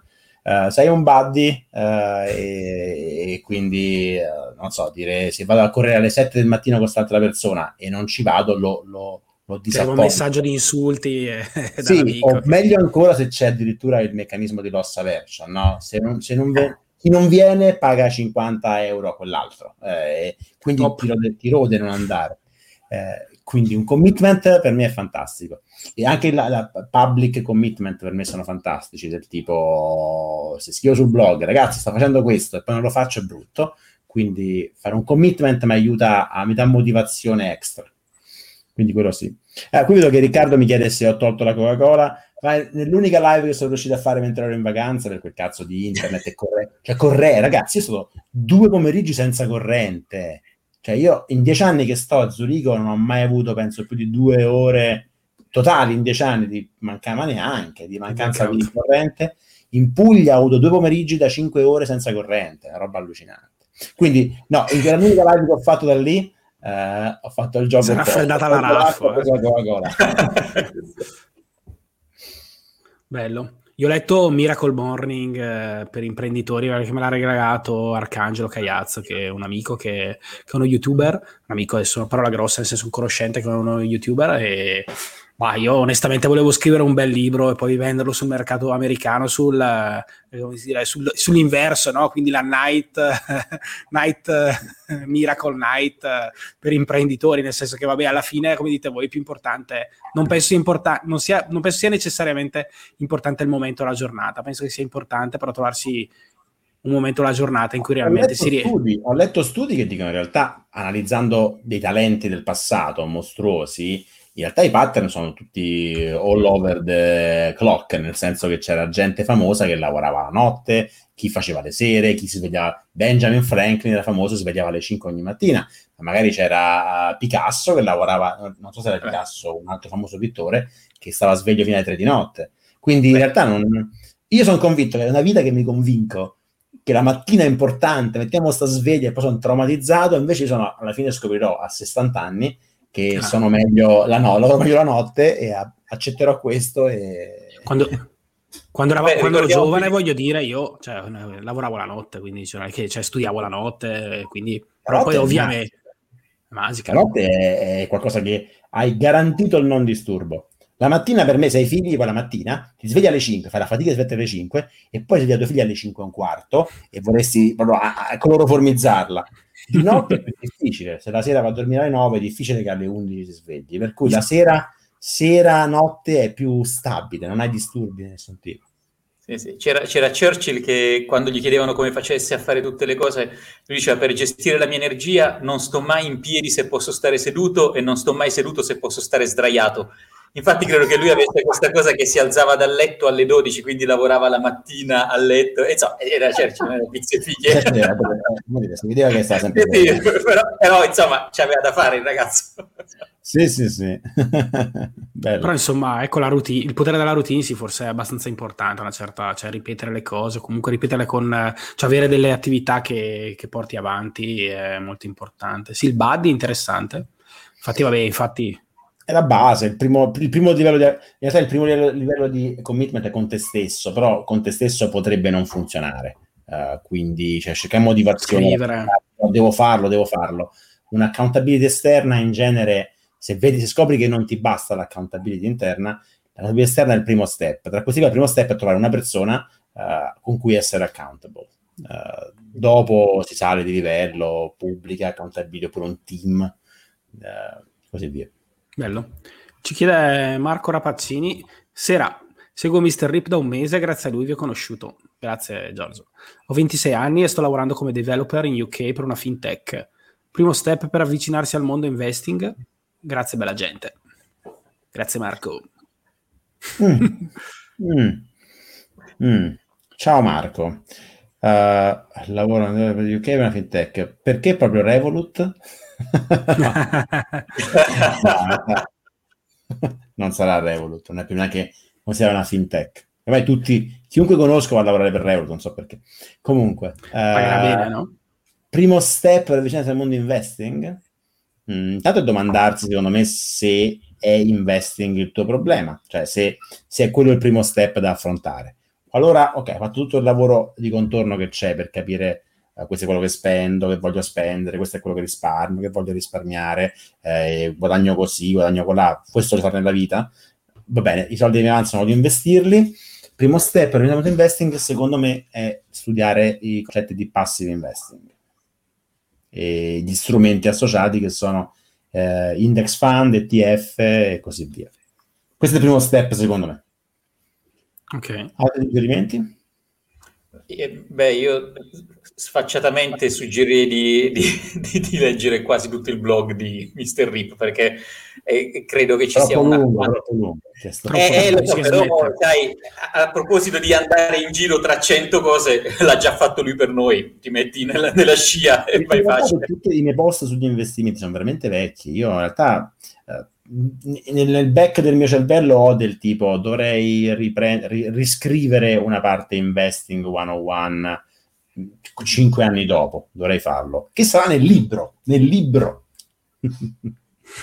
Poi se potete invece quantità e diversificazione, Giovanni fa investimenti sul vino, sull'acqua, sui dati, sulle qualunque cosa si può investire soldi, Giovanni. Sì, è... io ci investire, cioè poi abbiamo fatto anche una diretta sul peer-to-peer lending, quindi vabbè io... Eh, se mi porti... sono comparso tre secondi lì, volevo... Eh, ne avevi da dire, io so che lì... Ho un po' del diavolo, però purtroppo... Eh no, lì sarebbe stato bello perché... Mancava la corrente. perché è un mondo che, che, per un po' ho frequentato in maniera come stuto. A me piace proprio frequ- cioè, invest- cioè, investigare, capire, quindi anche sporcarmi un po' le mani. Poi dopo ho lasciato, adesso, adesso stavo riguardando, sono sei piattaforme. Però ecco, il primo step per avvicinarsi al mondo investing, forse sì, porsi degli obiettivi, forse la prima cosa, no? Cosa vuoi fare con questi investimenti? Io forse la prima cosa è garantirmi una pensione un domani, quindi serena, mm, non lo so, cosa, cioè perché voglio investire Mm-hmm. Sì, credo che sia molto collegato al discorso del, esatto, prima nella vita, no, il eh, quanto spendi, quel, quel, discorso che facciamo, certo. che investire è quasi l'ultimo pezzo, no? Cioè, dopo sì, che molti capito... lo mettono, come dire, cioè, cosa, qual è il TF il Sì, aspetta. Sì, sì, sì, c'è, c'è, tanto da fare prima di eh, arrivare al investing che partire da là è, è pericoloso perché sì. ti perdi dei pezzetti, poi sei sovraesposto, magari è la cosa più bella però. Perfetti. No, sì, magari c'hai gli ETF perfetti e non hai una lira in banca perché non avevi pensato al certo. cuscinetto degli X mesi, cioè vari punti. Sì, sì, cioè, è un quadro molto più ampio che solo il semplice investing. Sì. Però per un giovane che ha i primi soldi che risparmia va anche bene fare cose un po' a cazzo, investire eh sì. per capire, sbagliare, essere rimanere un po' scottati per ridurre la propria arroganza. Sono vari altri, vari altri motivi per cui investire Ah, non è Revolut, incredibile. Non si parla di sistemi anti-money laundering e know your customer, quindi vabbè. Però okay. vabbè, ci arriverai, ci arriverai a lavorare in Revolut. Perché Revolut. Paga, paga bene? Eh, per quello che so, sì, però molti amici developer stanno a Stoccolma, in Revolut. Paga bene, uh, sì, Revolut non so che strategia sta usando perché alza, ho pubblicato, ho, ho twittato sì, sì, una visto, volta visto. del tipo che ogni mese mi dice, ehi, vuoi mille franchi suggerisci qualcuno? Ehi, hai solo tre giorni rimasti per suggerire qualcuno, poi scadono i tre giorni, adesso vuoi 2000 franchi suggerire qualcuno. Cioè, sta alzando i referral fee in maniera drammatica, e che boh, puzza, puzza di, di, di, di qualche, qualcosa di non piacevole per i clienti, ovviamente. Vabbè, ovviamente queste, tutte queste società fintech hanno dei bilanci molto, cioè molto, molto, in perdita, ma è normale, nel senso che all'inizio apri e hai bisogno di fare eh, massa. Qual è il problema? Il problema è che sì, esattamente, apri, devi fare client acquisition, mm. uh, offri condizioni insostenibili e poi cominci a mettere cose fastidiose. Già, mia moglie ha aperto Revolut tre mesi fa, perché abbiamo stare video con Revolut facciamo le nostre spese indipendenti, però ad esempio quando l'ho aperta io tre anni fa, la mm. carta te la mandavano gratis a casa, adesso per la carta devi pagare, eh, poi puoi solo convertire fino a 1500 euro al mese, prima era 5000, poi se converti soldi nel weekend hai 0,5 di fee, piano piano, piano piano diventeranno una banca tradizionale e quindi... Eh. E certo, alla fine devi portare redditività e quindi in un certo momento, o altrimenti chiudi, cioè altrimenti chiudi perché nel senso sì, che... Però, però, trovo che sia veramente un, un, un, una cosa brutta, a me non piace. Io se tu mi lancio un'idea, devi già pensarla sostenibile, non devi dire ragazzi adesso do tutto gratis a tutti e poi dopo, dopo tre anni dico no, adesso certo. cambio perché guarda devo fare soldi, ma lo sapevi anche prima. Cioè, non mi piace, non, non, non, mi affeziono a niente se so che le condizioni che vedo cambieranno in peggio per me. Sono un po' troppo okay. idealista. Niente. Vedo un paio di domande, tra l'altro. Qui, eh? Sì, sì, sì, ce n'erano. Non so se ne ti riferivi a qualcuno in particolare. No, no, vedo, vedo che. Magari sta già mettendo. Sì, sì, sì, Quest'ultima di Vincenzo Cicogna è interessante. Sul... Mm. Ecco, non l'avevo vista, vediamo cosa dice. Ciao, prima di tutto complimenti a tutti e tre per questo format, è fantastico. Ok, fermiamoci qua. fantastico, rimando la sigla, rimando la sigla, rimando la sigla, che siamo in 50 rimando la sigla. Avevo una domanda, conoscete qualche portale per farsi un'idea dei salari per specifiche posizioni, settori all'estero? Glassdoor. Sì, Glassdoor. Glassdoor è assolutamente il, il sito di riferimento non solo per la parte salari, ma anche commenti interni sulla cultura. Sì, review sull'azienda, voti interni, sì, sì, sì. Sì, sì, sì. il processo di recruitment è molto molto interessante. Poi ero rimasto leggermente deluso dal fatto che anche Glassdoor anni fa era completamente trasparente, cliccavi, vedi tutto. Adesso sembra che devi registrarti dei account premium, o sbaglio, per vedere un po' tutto, o devi forse solo essere registrato a un account base? Se devi allora... inserire informazioni per poter informazioni poi... tu, per vedere il resto, ok. Forse, eh, non mi ricordo. Vabbè. Sì, sì, cioè, io dare... l'ho riaperto dopo un po' di tempo e mi diceva guarda, devi, o devi seguire un certo numero di aziende oppure devi mettere tu delle informazioni, sì, per, per avere un, più un meccanismo mm. di scambio. Mm. Mm. Sì, sì, sì, sì, diciamo che Sento un po' di eco da parte di, di chi Sento un po' di rider non gli piacciono più. I freeloader, sì, freeloader. Mm. Io questa ve la metto, non so, ce n'era anche un'altra sugli ETF prima. Ok, diciamo che siamo passati in una fase un po' più QA adesso, ragazzi. Fate domande che ora, uh, fino a che non entriamo in un nuovo rabbit hole, noi tre cominciamo a parlare di cose a caso, sono noi. Però stimolateci. Allora, Luca... C'è sempre un grande disegno dietro, eh? cioè, dobbiamo... Credeteci. Ciao ragazzi, avete suggerimenti su ETF per sovraesporsi a small value stock che non siano solo USA? Eh, questa la faccio io come domanda perché in realtà non ho trovato neanche io. Io, io uh, nel, mio, nel, mio, portfolio ho, uh, ho, un 10% di sovraesposizione ideale a small cap value. Um, però il 5% americano ce l'ho facile, sono un paio di ETF interessanti. Io uso VBR, che è Vanguard Small Cap Value, uh, e per la parte ex-US ho difficoltà anch'io, e quindi in genere prendo solo small. Uh, non, so, non, non, non, ho trovato nessun altro ETF interessante, prendo solo small cap ex-US, domiciliato in America, VSS di Vanguard sempre. Però non so se voi ragazzi, voi, se voi fate uh, uh, factor investing, perché small cap value è il cross tra uh, size factor e value factor che Ben Felix ad esempio suggerisce come the small cap value per investire in, questo, in, questa, in questa cross, in questa intersezione di due factor. Avete cioè, idee? No, No, no, okay. mi hai un po' lasciato così. Cioè, magari possiamo studiare, ma no, no assolutamente no. Quindi okay. cioè, sostanzialmente Però l'idea ma... è che azienda Vali ovviamente...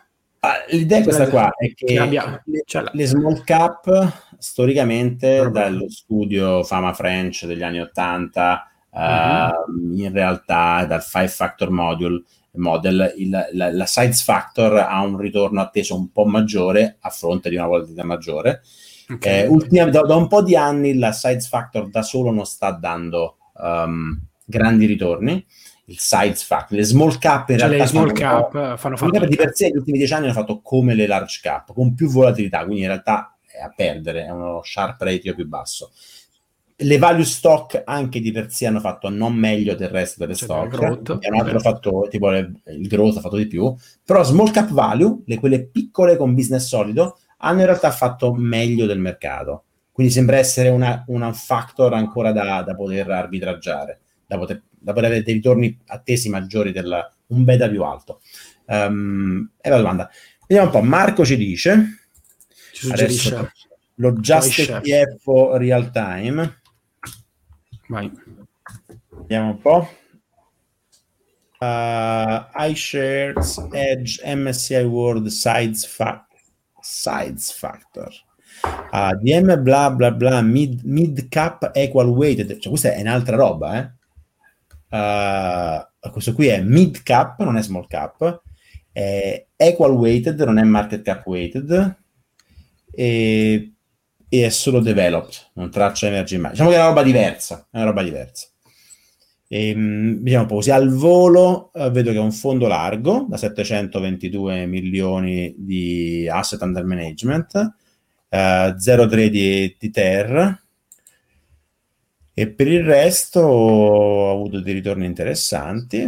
È interessante però eh, non è small cap è mid cap non è, non è ex US soltanto developed uh, ex US e, e, non è market cap weighted ma è equal weight, significa che i costituenti non sono dentro in proporzione al loro market cap, ma sono n costituenti tutti con la stessa percentuale di stocks, che eh, è una cosa diversa, però ok, accettiamo il suggerimento. Non bocciamo questo, non bocciamo questo, questo ETF, insomma. Bene, grazie Marco. Bene Marco. C'era un'altra domanda iniziale, sempre sugli ETF, visto che siamo in tema, che era questa di Michele. Michele Fanelli. Credete che ETF, eh, eh, Vanguard High Yield dovrebbe essere High Yield Dividend? Lo cerchiamo altrove, sì, vediamo sì. un po' se lo, se lo oh, Just ETF BHYL sia adattato sia adatto ad una fase successiva di conservazione del capitale oppure può andare bene anche in fase di accumulazione? Um, allora, All World High Dividend. Sì, penso che ce l'avevo questo ETF per un, per un po'. Um, sull'irrilevanza dei dividendi eh, ne abbiamo già parlato molto, pure ho fatto delle live apposta. Um, e non direi che Direi che è assolutamente irrilevante se, se, un ETF traccia stocks che danno alti dividendi oppure no. Uh, c'è il, l'underlying factor che viene parzialmente tracciato, che è il value factor, perché di solito stocks che danno alti dividendi hanno anche un basso PE, eh, price to earning ratio, price to book anche, quindi rientrano di solito, c'è una bella overlap tra stocks da alti dividendi e stocks che, che, che tracciano il, il, value factor, quindi quello può essere una cosa da tracciare, non necessariamente high dividend. Um, cioè l'idea di uh, compro robe che danno alti dividendi, così vivo solo i dividendi e non tocco il principale, in realtà è, un, è un'illusione, è un'illusione che ti fai tu mentalmente. È uguale a comprare stocks di Google che non danno dividendi e venderne un pezzettino ogni volta, perché Google non dà dividendi ma reinveste in se stesso, quindi potresti vendere un pezzo e, e, e hai simulato un dividendo. Quindi, sì, serve. Può servire, un... diciamo, da un punto di vista psicologico, no? Quindi io alla fine non vendo, eh, esatto, sì, è una storia che ci raccontiamo. Se però le aziende perdono il 50%, poi dopo devi vendere perché se danno se dividendo anche se di mezza, devi vendere. Eh, quello che dice Ben Felix è eh, non lascio che siano, le aziende, che siano le politiche di distribuzione di dividendi delle aziende a dettare il, il mio uh, spending needs. In inglese è più figo. Uh, per cui così. Poi c'è anche il problema fiscale, nel senso che certo. dipende in che paese stai. In Svizzera, ad esempio, alti dividendi sono fiscalmente inefficienti mentre in Italia più o meno eh, è la stessa cosa, ma in realtà no, perché una stocks che resta costante e la vendi non paghi tasse, una stocks che perde ma dà dividendi e tu i dividendi ci paghi tasse, sulle perdite devi compensarle con altro, non le compensi con i dividendi, per cui... Mm. Vai, Quindi, vai. scusate il pippone lunghissimo. No, no, infatti... è sempre un discorso, cioè con, con i dividendisti c'è sempre da fare molti distingue, molte e molte altre Ma cose. io lo inserì. Io ho fatto, mi, cre- mi, sto creando un piccolo piano di accumulo, adesso ho inserito due, di, due ETF così un po' a caso e uno però è proprio legato ai, alti, ai dividendi perché mi piace, Anch'io perché mi piace vedere così psicologicamente ogni tanto vedere mia, la mia, il mio ritorno, poi ho pensato anch'io che avessero potessero resistere un pochino meglio in una fase di calo eventuale del mercato. Quella è, una, un'altra, è, un'altra, storia che ci raccontiamo, spesso veritiera, ma ad esempio se guardi, se guardi quest'ultimo crash del corona, io, tu immagini ah, le aziende che fanno panini resistono di più o l'azienda che fa crociere resiste di più perché non ha molto investimento, no? Fa crociere, a fine anno quanti soldi ha fatto li distribuisce come dividendi. Bello! E infatti c'è il coronavirus e invece ti conveniva avere le aziende, le aziende che facevano growth e investivano tanto in tecnologia. Certo, quindi, quindi è un po', una, un po' un'illusione. E ne sono consapevole che ci sto dentro anch'io, perché anch'io ho, ho, ho un po' di dividend stocks e così via. Sì, sono piacevoli. Sì, però questa cosa della tassazione è assolutamente determinante, eh, perché quello ti, ti, cambia tutti, perché normalmente quando uno fa i numeri prende la percentuale, no, se metti il bottom line con la tassazione ti, ti stravolge. È un altro 33%, 30%, dipende quanto è la tua aliquota marginale in Svizzera. Soldi okay. buttati, è vero, sono d'accordo. Uh, però c'è che si parte anche da una posizione in cui le value stocks sono tanti anni che stanno laggando eh, e quindi uno dice magari adesso cioè, ba- la gente prezzi che Zoom smetterà di salire, prezzi che, che, che Google, prezzi che, che, che, Tesla smetteranno di salire, quindi c'è anche una sorta di uh, resistenza al fatto che growth e momentum hanno fatto il botto per un decade e quindi c'è un po', un po', di scommessa di reversion to the mean, questo è il concetto, oltre al, al fatto dei dividendi che psicologicamente, oh, il mese scorso 4 mila dollari di dividendi, eh, Simpatico. Vabbè, è simpatico. Eh? Sono soldi, come diresti tu. E Antonio dice gli ETF dividend aristocrats hanno dentro molte banche, società energetiche, sì, petrolifere, c'è una volatilità legata a valute, debito, materie prime, sicuramente. Sì, però sono anche aziende, aziende bancarie, io un po' le sto seguendo, ho anche venduto delle option su UBS, perché sono comunque aziende che hanno un PE molto basso, eh. fa, fa gola. Cioè in un mondo in cui eh, le tecnologiche hanno un price to earn di 50, eh, UBS col suo PE di 9 dici, cazzo, eh, sto pagando che in 9 anni mi, di soli earnings ci vado in pareggio, un po' di tentazione c'è, per cui eh, vediamo, vediamo, è una, una scommessa controcorrente. E io faccio un altro commitment pubblico stamattina, ho comprato mille azioni di Telecom, no? ma perché ho questo obiettivo di scrivere un articolo su Sikin Alpha, no? Mi piacerebbe okay. scrivere un'analisi okay. su Sikin Alpha, quindi ieri mi leggevo tutti questi bilanci di Telecom, le trimestrali, le cose. Tra l'altro, cioè, dire, laureato in economia, un po' di bilanci li ho visti, insomma, minimo dovrei capirne. Cioè, devo dire che sono peggio, cioè, insomma, un bilancio difficile, poi un settore nuovo, c'è impiegato veramente... Telecom, cioè, non è... un po'. Telecom Italia, sì. E, e però, Perché insomma... proprio Telecom? Eh? Perché proprio Perché- Telecom?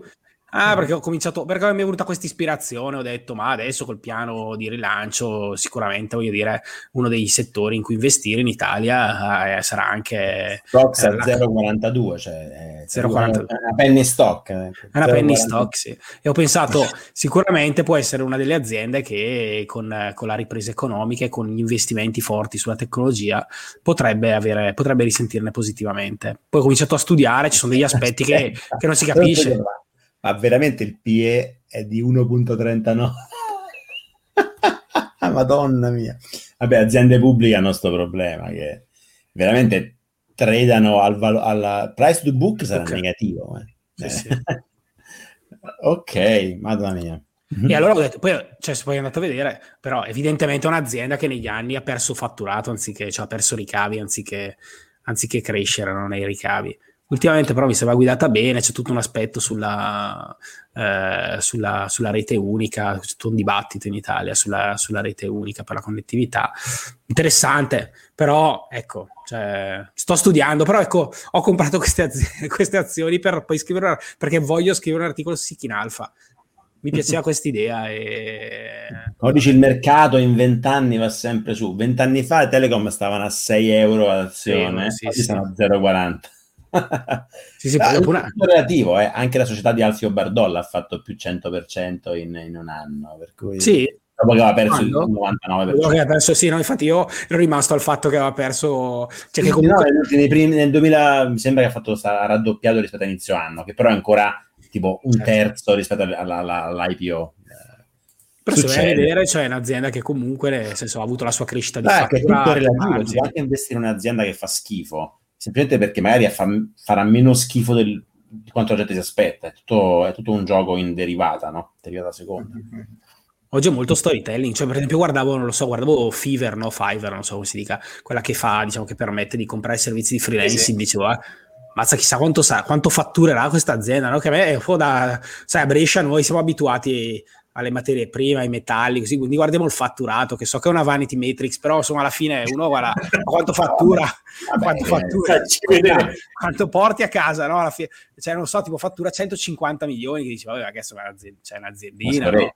sì. Eh, c'è, c'è il rottamaio di, di Eh, ferro, però, fa- magari, però magari ha, ha- Però delle potenziali di crescita. ha cinque dipendenti, alla fine è Certo. tutto quanto margine Sì, sì, chiaro. cose che non hanno, cioè non è che deve costruire stabilimenti, no? Cioè non è capital intensive. no, no, Adesso sì, certo. tutti i miei amici che fanno value investing e vedono veramente tutto ciò che è capital intensive via. Tipo le, le airlines sono le peggiori aziende del mondo, no? E io ho l'azienda che non fa niente, quindi quelle che hanno fatto il botto ultimamente sono state anche quelle che producono indici, tipo MSCI o ce n'è un'altra, non è Fuzzi, un'altra.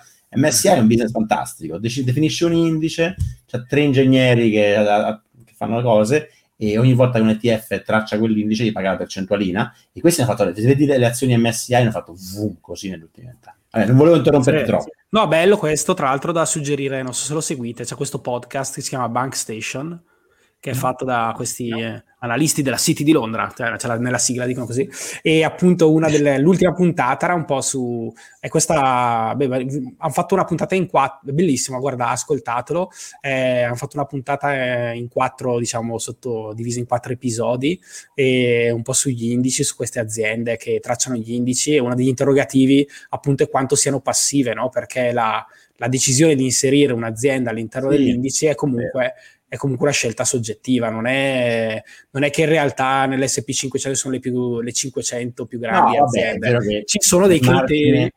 Tesla ci hanno messo un sacco ad accettarla e a sto punto vaffanculo, se lo accettavano quando entrava era 5 centesima, l'S&P 500 si sarebbe preso tutto quanto il bonus di Tesla, invece l'hanno presa quando era ormai già al massimo. Eh, è vero che c'è un po' di attività, ma è un'attività relativa, dai, quanto impatto ha? La- la- il- non, è che, non è che metà aziende nel top 500 non stanno nell'indice perché questa mafia ha deciso di non No, metterci. no, no, non È. Cioè, la, la cosa grossa parlano, di che una la truffa, parlano di una truffa praticamente legata a questo tizio che lavorava lì, che fa comprare a questo, se non mi Ok. ricordo, si chiama Jimbao, a un, a un ristoratore della City Loan e fanno comprare delle azioni per, per, per, diciamo, sapendo che Bravo. alcune aziende verranno incluse all'interno dell'indice. Ma il modo di raccontarlo è molto, Ok. Molto bello. E, quindi, e poi vai, comunque approfondiscono dei concetti interessanti, seri, quindi vi- ve lo consiglio. Beh, ricordo che c'è la, dia- la diatriba, pare sia risolta di- diatriba se spostare la Cina da mercati emergenti a mercati sviluppati. Quello sposterebbe tante robe negli indici. C'è gente che cerca di fare timing di questa cosa qui, no? Tipo, al momento che la Cina entra nei mercati sviluppati, molti ETF World includeranno la Cina, o ETF Emerging Market escluderanno la Cina, per cui quello è una, una, quella è una decisione attiva molto grossa, ovviamente, perché la Cina è molto pesante nel mondo degli emerging markets. Vabbè, immagino. Per Giorgio le fanghe saranno le value del 2040-50? Uh, bella domanda, bella domanda. Beh, per diventare value vuol dire no, o aver incrementato i guadagni ancora di più senza che i prezzi siano saliti ancora di più, è proprio difficile, o di aver avuto un crollo. Ma per diventare value, uh, uh, che value, diciamo che da, da definizione è un basso price to book ratio che spesso è correlato con ba- basso price to earning ratio, ma in realtà la, la definizione va sul price to book. E, Mm-hmm. e queste, le FANG non hanno un book value molto alto, perché non hanno, cioè, han- hanno, oddio, è un mondo in cui le intellectual properties cominciano ad avere un valore molto ampio, però eh, si fa difficoltà a classificarle come value anche in futuro. O cambiano le definizioni, oppure arriva un tracollo e le FANG diventano, che ne so, tu- tutte aziende che fanno solo servizi cloud e quindi diventano le Coca-Cola del 2040, ma se continuano a fare ricerca e a spingere, a spingere l'avanzamento tecnologico difficilmente saranno mai value. Eh, ma, ma, cosa, perché diciamo adesso magari dico qualche eresia, correggimi, no? Microsoft un po' all'inizio era un po' in questa situazione così, no? Un po' di anni fa. Ma sono sempre aziende su cui c'è molta aspettativa di crescita es- esponenziale, no? Anche se fanno servizi, come dire, fanno servizi quasi da, cito Coca-Cola sempre come esempio, no? Che mm-hmm. vendono loro lattine, eh, però sono mercati non saturi e sono mai mercati terminali, mentre immagino Coca-Cola che venderà Coca-Cola per il resto della vita, eh, Microsoft vende, servizi X oggi, ma ha un dipartimento di ricerca gigantesco, un domani venderà servizi molto diversi da quelli di oggi. Quindi... Cioè, a un certo punto forse era arrivata, no? Nel senso, a un certo eh, punto vendeva Office, così, poi dopo... Eh, esatto, se, quello era il momento in cui poteva essere considerata una trasformata da crescita non esponenziale. Però non era mai, mai stata apprezzata molto da Valio, eh? se non forse dopo la dot-com bubble. Ha avuto prezzi molto alti. Eh, eh, e poi sì, ad oggi è un'altra azienda che spacca sul cloud e fa servizi, si è saputa reinventare meravigliosamente la Microsoft. Sì, sì, con, soprattutto anche con mm. e tutto. Io invece di libri sulla, nelle vacanze andrò molto sul, sul, leggero, mi sono già selezionato i libri e quindi ho un libro che si chiama Fintech Expert, che è un libro che mi hanno consigliato durante una live, okay. quindi contro l'ologoria della banca moderna, volevo un po' capire come si evolveranno un po' i sistemi, i servizi fintech, comunque tutta la banca, i servizi di pagamento. Onestamente sono eh, curioso. Fintech è molto interessante, però molte fintech nascono rivoluzionarie e poi dopo diventano quindi è interessante. Si lascia incendiare si muore pompieri, non lo so. Non sì, esatto. No, sì, sì, sì, cioè, magari la citazione a caso. No, no, eh, ma... lo stavo quasi per dire io. Ok, l'ho detta io la banalità. L'altro è il libro di Snowden, Permanent Record, che non ho mai letto e così mi piaceva un po' andare a vedere un po'. Eh, è un po' vecchio il libro, però insomma me lo sono scaricato. E l'altro libro... Per le vacanze, ragazzi, non so già finire le vacanze. Cioè, no, voi ancora. Abbiamo un fuso orario diverso, no, sai che... Guardi qua in Svizzera le previsioni medie sono finite, ragazzi, finita l'estate, eh? eh, sì, è così davvero, no? In Inghilterra è così. In Inghilterra è quasi così, insomma. L'altro libro è Green Lights eh, dell'attore Mc- McCanaghy, non so come si dica, però... Macaulay Culkin? No, nome quelli che si chiama Mechanic, Mechanic, Mechanic, eh, Mechanic, Mechanic sì, eh, sì. quella roba lì. E vabbè, costava 0,99 su Amazon, quindi l'ho comprato e ho detto l'ho messo lì sul Kindle, vediamo se lo leggiamo. Però ecco, per me leggere, sono in vacanza, anche leggere, magari io leggo tanto, se riesco, se trovo il tempo, riesco a leggere tanto, però leggo robe abbastanza leggere, poi per me funziona un po' il, l'escalation, cioè parto da cose leggere per poi magari a leggermi per ultimo qualcosa di un pochino più impegnativo, un po' l'allenamento, fai, no? Fai, fai bene. Però ecco, se avete, se qualcuno ha qualcosa da consigliare di... Mm. Io un libro che mi sono messo nella pipeline, a parte che durante l'estate, avendo la bimba con me, sarà un miracolo se riuscirò ad ascoltare un po' di Audible, perché... Però eh, tra i vari testi voglio dare un'occhiata anche al, al libro di Bill Gates, quello ah. sul clima, le sfide, perché una cosa che mi piace è che ha dato un taglio molto pratico, cioè mi sembra che lui proprio affronti questi sono i sette punti e queste sono le sette soluzioni mm. tecnologiche, e che è interessante perché potenzialmente potrebbe anche essere uno spunto no, per investimenti o altro, perché lui mm. parla dei, dei, vari settori e della tecnologia. Alla fine della fiera, quando vai a vedere dietro, sono pochissimi i nomi di aziende che oggi sono no, no. dietro e quindi siccome il tipo non dovrebbe essere l'ultimo dei... Cioè quindi mi stai dicendo che Elon Musk fa scam su Twitter mentre invece Bill Gates il suo pump and dump lo fa cartaceo, ok? sì, sì, probabilmente, eh, però no, appunto richiede sì. più tempo, quindi dovrebbe essere già un primo filtro. Sì. quindi devi riuscire ad andare a vedere quando lo stanno stampando il libro, quale azienda ha menzionato. esatto, esatto. Prendete le prime edizioni in inglese. No, no, però ah, eh, piace, eh, a me piace molto come, come, struttura le informazioni, è molto schematico, insomma va dritto, niente fuffa. E... Quindi sì, penso che lo tirerò fuori dalla pipeline e ci butterò un occhio sopra. Metto che colpevolmente non, non, non, mi sto interessando particolarmente del mondo climate change. Colpevolmente perché sono, come dire, ovviamente... Uh, è un problema che riguarderà i miei figli, è un problema che riguarderà forse anche noi, è un problema importantissimo e sono convinto che l'uomo ha un impatto, non, non sono un negazionista. Però è qualcosa che faccio difficoltà a farmi appassionare. Beh, forse anche lo spazio è legato no? al climate change o no? Questa ricerca di andare sullo spazio è un po' una visione a lungo...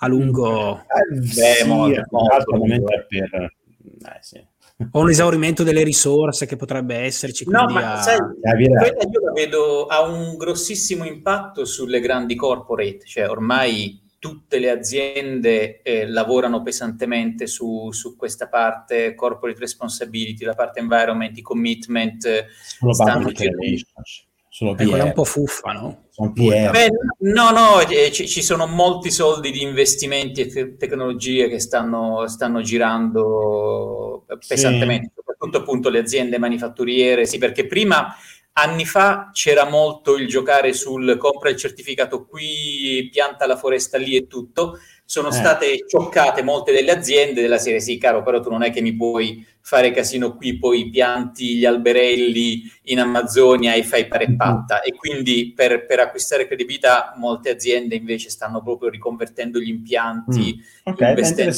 in tecnologie è... per l'esplorazione della CO2, metterla nei vari mm-hmm. posti. Cioè, Vabbè, stanno succedendo molte cose grafici di global energy consumption o emission eh, per vedere poi se questo poi corrisponde a un effettivo miglioramento del nostro sì, poi, ah, throughput eh, di... No, no, però ovviamente poi quello ha anche un... Eh, sai, appunto, tu c'hai le nazioni che si stanno concentrando su questo, altre nazioni tipo Cina che assolutamente no, e questo ti fa saltare il bilancio. Però è interessante anche rispetto al no, le aziende da considerare tutto quello, quello, è un layer di input secondo me da leggere quando ci si approccia a un'azienda per, per la carriera. Mm-hmm. Scusa, non, sono un po' distratto perché c'è gente che pensa che abbiamo tempo libero. Aspetta che devo un attimo leggere bene.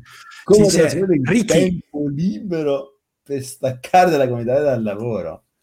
Allora, siete maggiormente pro gite fuori porta di qualsiasi genere o preferite dedicare il tempo a studio e ricerca? Do I look like a guy with a plan? uh, al momento Citazione da Joker qualcosa. Joker, Batman. No, una volta esisteva questo concetto, adesso no, faccio difficoltà proprio a immaginare il tempo libero. No, non ne ho, non ne ho. Uh, libero da cosa, tra l'altro? Uh, perché... Questa è anche un'altra citazione come in vacanza da cosa di Marchionne che va bene, l'avevo detto, però... In vacanza da cosa. Uno immagino, immagino, uno immagino, immagini il weekend sia tempo libero, in realtà no, lì la famiglia, i, gli amici, gli, gli, eventi sociali prendono tutto quel, te- quello è tempo occupato. Tem- definire tempo libero è un po' un problema. Beh, eh, che, eh, penso Giorgio che per tutti e tre possiamo confermare la grande discriminante avere figli o meno, perché è un po' sì, è, sì. È, esatto, cioè lo studio e ricerca rientra nella categoria attività, cioè il tempo libero è il tempo in cui puoi decidere se con i figli fare questo, quello o quell'altro. Quello è... Eh, okay. mentre, da, mentre, da, single appunto stacchi dall'ufficio che fai, vai a fare la gita o leggi eh, o studi sì, esatto, ragazzi. con, con famiglia è un, purtroppo un mondo, è un mondo un po' veramente completamente diverso una volta che hai figli, per cui... Eh... Hai voglia. Faccio io dico, a immaginarmi, sì. eh. io, no, io, non ce la faccio a pensare che, che, cioè diciamo che vabbè, da un certo punto di vista sono molto contento che tutto questo, tutta questa diciamo pandemia, questo problema che c'è stato sia finito, no? Perché, però dall'altra ritornare ai miei weekend precedenti in cui sabato mattina piscina, eh, sabato pomeriggio festa di compleanno, domenica mattina partenza per andare a sciare. Eh? da sciare oppure a casa dei nonni a mangiare. Eh, questo serve, e arrivi, arrivi, alla fine la domenica sera e dici scusa ma cioè, io quando è che ho il mio weekend? Beh, ma, non, ma, non, dirle che è finita la pandemia. no, no, sai, per la vostra salute magari non vengo a pranzo. Per me il tempo libero è quando mia moglie dice sai vado un weekend a Milano con la piccola e vado wow. a trovare i miei genitori. Faccio... L'ultima volta è successo bueno, un mesetto fa, quella precedente era due anni prima e la successiva sarà fra altri cinque anni probabilmente. Quindi il mio tempo libero si può, si può anche usare al singolare, però il tempo libero che ho avuto in questo quinquennio. Eh, e qui quei cinque giorni ho, streamato, ho messo musica a palla, ho fatto hai giocato, hai fatto giocato. Ma io ricordo un, eh, diverse aziende fa un collega eh, era il primo di noi che aveva bimbi piccoli, una bimba piccola e a un certo punto la moglie partì per, eh, per, andare a trovare i nonni e quindi noi subito ci organizziamo, ci pensiamo noi a te, ti portiamo qua, andiamo, usciamo e lui disse, forse non avete capito, io questi giorni dormo, cioè il suo desiderio totale è dormire.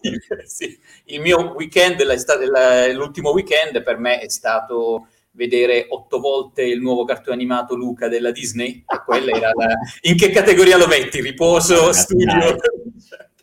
Tu, tu, tu, tu citti perché tu hai, hai, hai, hai, la figlia a tempo determinato, dai, dai, dai tu, tu hai trovato la soluzione. spero, si spero parla... perdonerai l'ironia. eh sì. No, no, però è sì, le, la definizione cambia. Mm. Ah, energia e climate change, cosa ne pensate del nucleare? Forse qua, Maurizio, tu che Bella dici? domanda, bella domanda. Questa, questa è qualcosa... Dai, voglio parlare per ultimo, non voglio... Sempre il primo, perché... Che, che, che prima donna di merda. Ti espo... No, ti esponi, ti esponi, è difficile. Sentire le vostre, dai. Che su questa qui ho meno opinioni, dai. Eh, io non ho opinioni sul nucleare, onestamente. Mm. Io n- non sono favorevole, pur essendo ingegnere energia e tutto, perché il problema del nucleare è che ha delle implicazioni a lunghissimo, la, la, la corrente tecnologia eh, ha delle implicazioni a lunghissimo termine, scorie, gestione, tutto che sono costosissime, e che anche quando tra X anni si sarà trovata o un bilancio tra le risorse o altre tecnologie e tutto, comunque ti porterai dietro per un boato di tempo quello. E metti, invece di mettere il roadster verso Marte come ha fatto Elon, le metti in un razzo, le spari a, fanco su Marte. Che se... eh sì, ma per la legge di Murphy sarà quello che non l'orbita, no? no, cioè la cosa che la, proprio al di là della parte tecnologica e veramente c'hai due hai due o più opzioni, una delle quali assolutamente conveniente oggi, però c'hai una bomba orologeria sotto il sedere per i prossimi 80 anni, però per i prossimi 5 è fighissimo. Mm. Parliamo. John Travolta ti dice che se vuoi leggere il libro di Bill Gates devi essere a favore del nucleare. Esatto, allora Bill Gates è, quella, infatti, è uno anche dei motivi perché Bill Gates eh, ovviamente è, è, andato non sulla fissione ma sulla fusione ed era molto interessante che eh, c'era stato un ha sviluppato una tecnologia, c'era stato la, la quasi chiusura dell'accordo, vado a memoria, eh, pessima memoria, però fondamentalmente un'azienda cinese era pronta per sviluppare il primo prototipo di questa tecnologia ed è stato eletto Trump ed è saltato tutto. e, e, quindi sì, assolutamente Bill Gates è sulla eh, fusione, non sulla fissione, che sono, eh, per quello stavo dicendo, con la tecnologia di oggi... Ah sì, sì, io intendo, questo se farò un discorso, se adesso uh, farò il mio discorso sul nucleare, intendo ovviamente solo fissione, come delle critiche che avanzano. Esatto, perché la, fusio- la, fusione non c'è ancora. Come. La fusione è più pulita, però secondo me siamo proprio lontani tecnologicamente. Uh, io sul nucleare so, sono abbastanza contrario e mi dispiace perché uh, in genere sento molto allineato a una corrente un po' liberale di pensiero, in cui però tutti quanti sono pro nuclearini, proprio di quelli super convinti. Trovo molta gente che è nuclearista eh, molto convinta, quasi a livello di proselitismo. E quindi mi, mi sento veramente a disagio a essere eh, molto oh, dalla parte opposta quando su molti altri argomenti mi trovo, mi trovo con il mondo liberale. Eh, e quindi sul nucleare c'è una posizione, secondo me, è una, è una roba criminale. Cioè, seppure il numero di morti fino adesso è stato in teoria l'energia più pulita che c'è stata, i danni al clima sono i minori, però primo stai giocando con il sistema martingala, nel senso stai dicendo eh, il sistema per vincere un euro giocando a raddoppio mille volte, no? Eh, vinci spesso un euro, ma quella volta che perdi escono dieci volte rosso hai perso un miliardo. Quindi diciamo che eh, l'upper bound di danni che possono accadere è unlimited. Unlimited. E secondo, l'Italia è tipo l'Italia, è già in crisi nera di scorie nucleari, non ha mai avuto una centrale nucleare. L'Italia è tipo l'Italia ha scorie nucleari nascoste in casa della gente, ci sono vari episodi di report a riguardo. Uh, sì, sì. Pensa a far gestire una, centrale nucleare a incompetenti o fatta, che ne so, in luoghi con uh, sicurezza non adeguata. Uh, io trovo che sia assolutamente non la strada da percorrere. Poi non è rinnovabile, diciamo che ha, ha mille problemi secondo il mio punto di vista.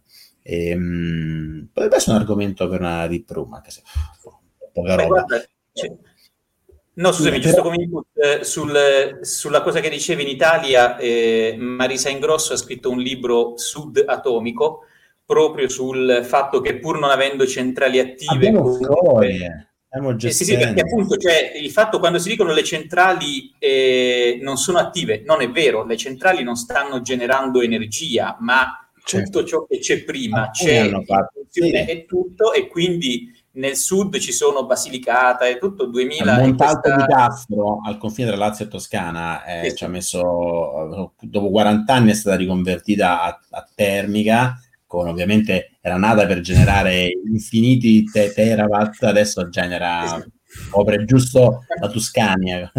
Quindi, sì, però, ci sono questi due libri, Sud, Sud Atomico e Chernobyl Italia, mi sembra si chiami, uno di Marisa Ingrosso e l'altro di Stefania Divertito, e analizzano poco questa ah, cosa. Sei molto preparato. Vabbè, energia. E due amiche, tra l'altro. sì. Ah, è, il suo, okay. è il suo. Ah, sono tuoi due amici? Se mi si chiede alternative, io sono abbastanza convinto che il solare sia la strada da percorrere prima o poi.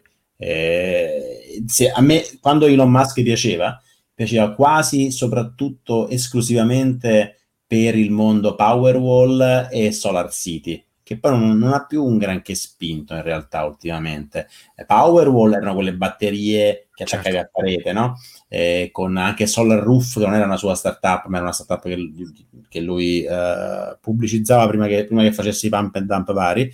Era gente che metteva tetti, mattonelle solari e quindi poi ricaricando la batteria da parete per te riuscire a vedere case quasi, quasi uh, autosufficienti, diciamo. Autosufficienti. Uh, fantastiche, bellissime idee. Per me il solare c'era anche quell'esempio che se prendi il Nevada, zone desertiche e, e, e riempi una superficie che vista da Google Maps era piccola, ci fa il fabbisogno mondiale di elettricità col so- con l'elettricità al sole.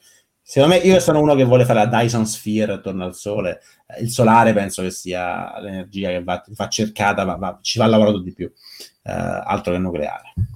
Cioè, vedo che in realtà l'argomento del nucleare appassiona, eh? quindi c'è anche Emilio che dice pensate che il carbone sia più pulito, le rinnovabili allora, riescono a fornire energia per il paese intero? Non è più pulito, però ha meno, meno, meno, rischi, meno rischi estremi, cioè non è che esplode un paese con un carbone, e, e però eh, il, il, solare secondo me è molto più... No, esiste un sistema di, conver- di cioè le batterie, le batterie, le batterie Tesla. cioè se Tesla vuol diventare l'azienda che produce batterie, eh, Tesla Powerwall, c'era delle presentazioni veramente eccitanti di Elon Musk di 5-6 anni fa su Tesla Powerwall, vado a cercare, che sono veramente... quelle dovrebbero far entusiasmare molto di più dei suoi tweet sul Dodge Uh, sì, penso che il solare e la rinnovabile solare sia più che sufficiente per far bisogno di tutto il sistema solare se usata bene. Eh, qui i pannelli solari devi cambiare ogni 15-20 anni, una grandinata pesante li distruggi, ci sono le assicurazioni. No, ma ci stanno appunto. cioè, poi, poi, poi ovviamente inquinano anche i pannelli solari, ovviamente inquineranno, so di, siano riciclabili, però bisogna... Di ovviamente. un percorso di, di, di, di, studio di miglioramento tecnologico. Eh. Grande. Vai, qua sono eccitati, sì, ma stiamo parlando di energia per un paese, non per un condominio. Sta, cioè, sta, ripeto, chi, chi, I sostenitori del nucleare sono veramente eh, molto, John... molto tipo quindi il bitcoin. Veramente potrebbe essere un argomento per una...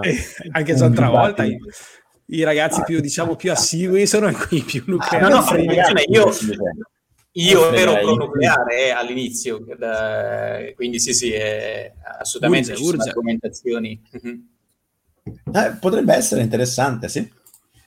Bravo, mm-hmm. bravo. L'assicurazione copre i danni, non mi tiene acceso il frigo, certo, ovviamente. Se poi si crea una dipendenza da dei sistemi che, che non reggono a, a ah, un evento atmosferico. Approfondire lo studio sul solare nel frattempo, mentre il resto funziona con i meccanismi che funzionano oggi, e per me fra vent'anni diventerà Certo. Poi la certo. storia, ci, la storia ci racconterà. Noi tra vent'anni, quando Elon Musk o il prossimo Elon Musk farà veramente una Solar City e dimostrerà che ci, che ci soddisfa tutta l'America di giorno, eh, poi con batterie anche la notte, eh, ecco lì che poi dopo staremo tutti zitti.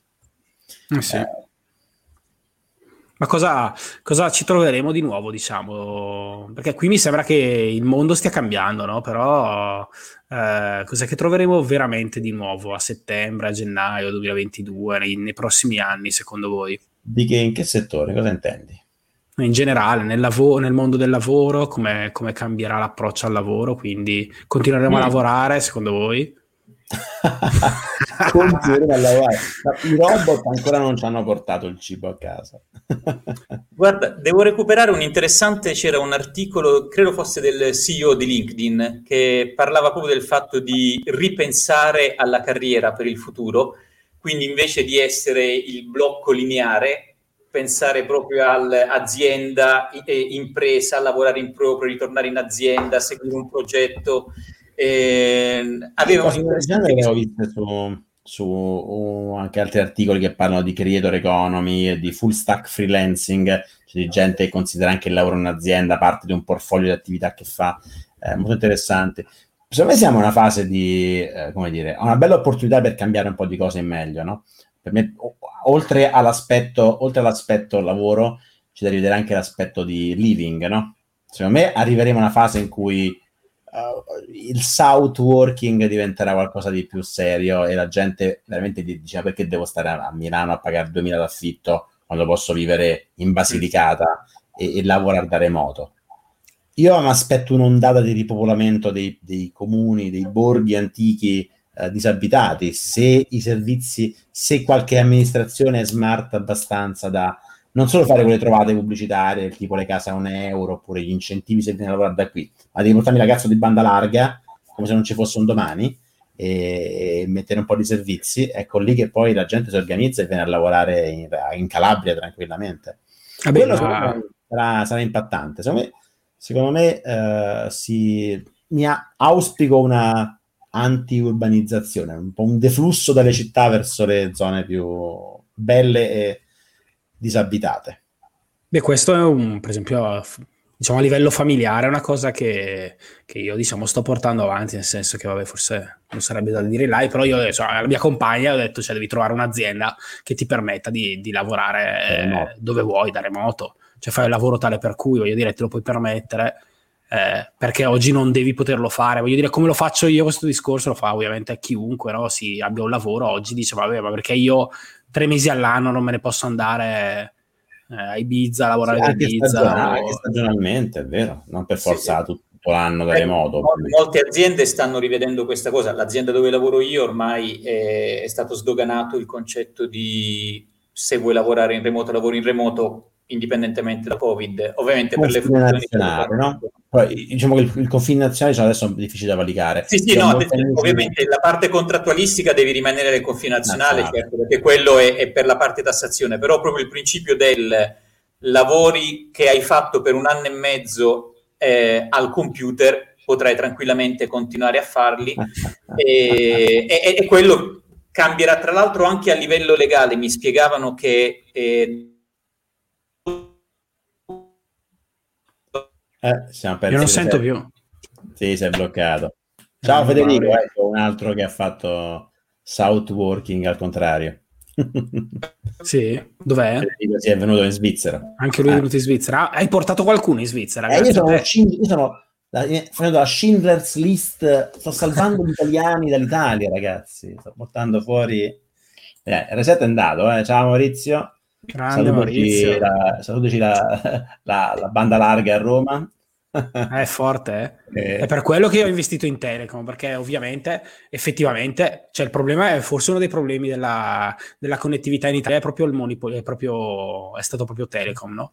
Eh, però, nel senso che un vero futuro, un futuro potrebbe essere anche quello veramente di investire, eh, di investire in connettività. C'è ancora un paese in cui abbiamo bisogno di investire in connettività, in infrastrutture e quindi per questo è stato un po'... Stavamo parlando del, del in Svizzera, ho almeno quattro amici, che mm. due in Google, uno in Nvidia, un altro non ricordo dove, che si sono spostati a vivere nel Canton Ticino. Da qui a Bari. Durante l'estate si trasferiranno a Lugano, lì vicino, perché dicono, ma alla fine io sono un anno e mezzo lavoro da remoto, il mio team sta sparso su tutto il mondo, il mio cavo gli sta bene che venga vado a vivere a Lugano e parlo amici italiani e quindi ho, ho, ho un miglior, ho un, come dire, un miglior eh, qualità della vita. Diciamo che qui la gente sta spostando al di fuori dei posti dove cioè, prima se la vicinanza geografica al posto del lavoro era fondamentale, adesso è, è meno fondamentale. E quindi questo per me sarà il cambiamento più, più interessante.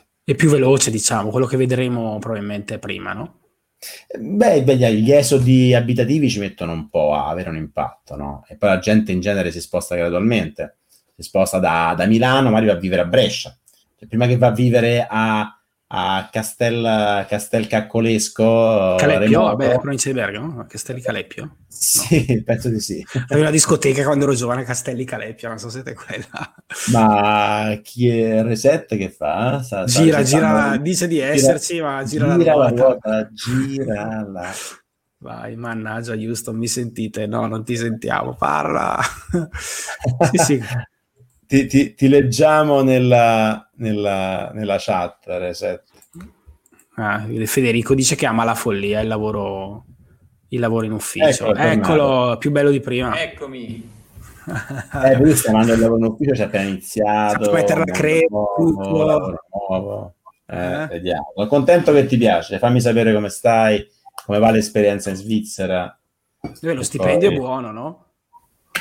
Federico ha anche mangiato la pizza, pizza Rip ha mangiato, è stato qua ospite una sera. Ma perché? È una cosa che, una cosa che, una cosa che non mi dispiacerebbe, adesso io non sto facendo più video, una cosa che mi piacerebbe è ricette, la parte cucina, potrei, mettere, potrei no, inserire.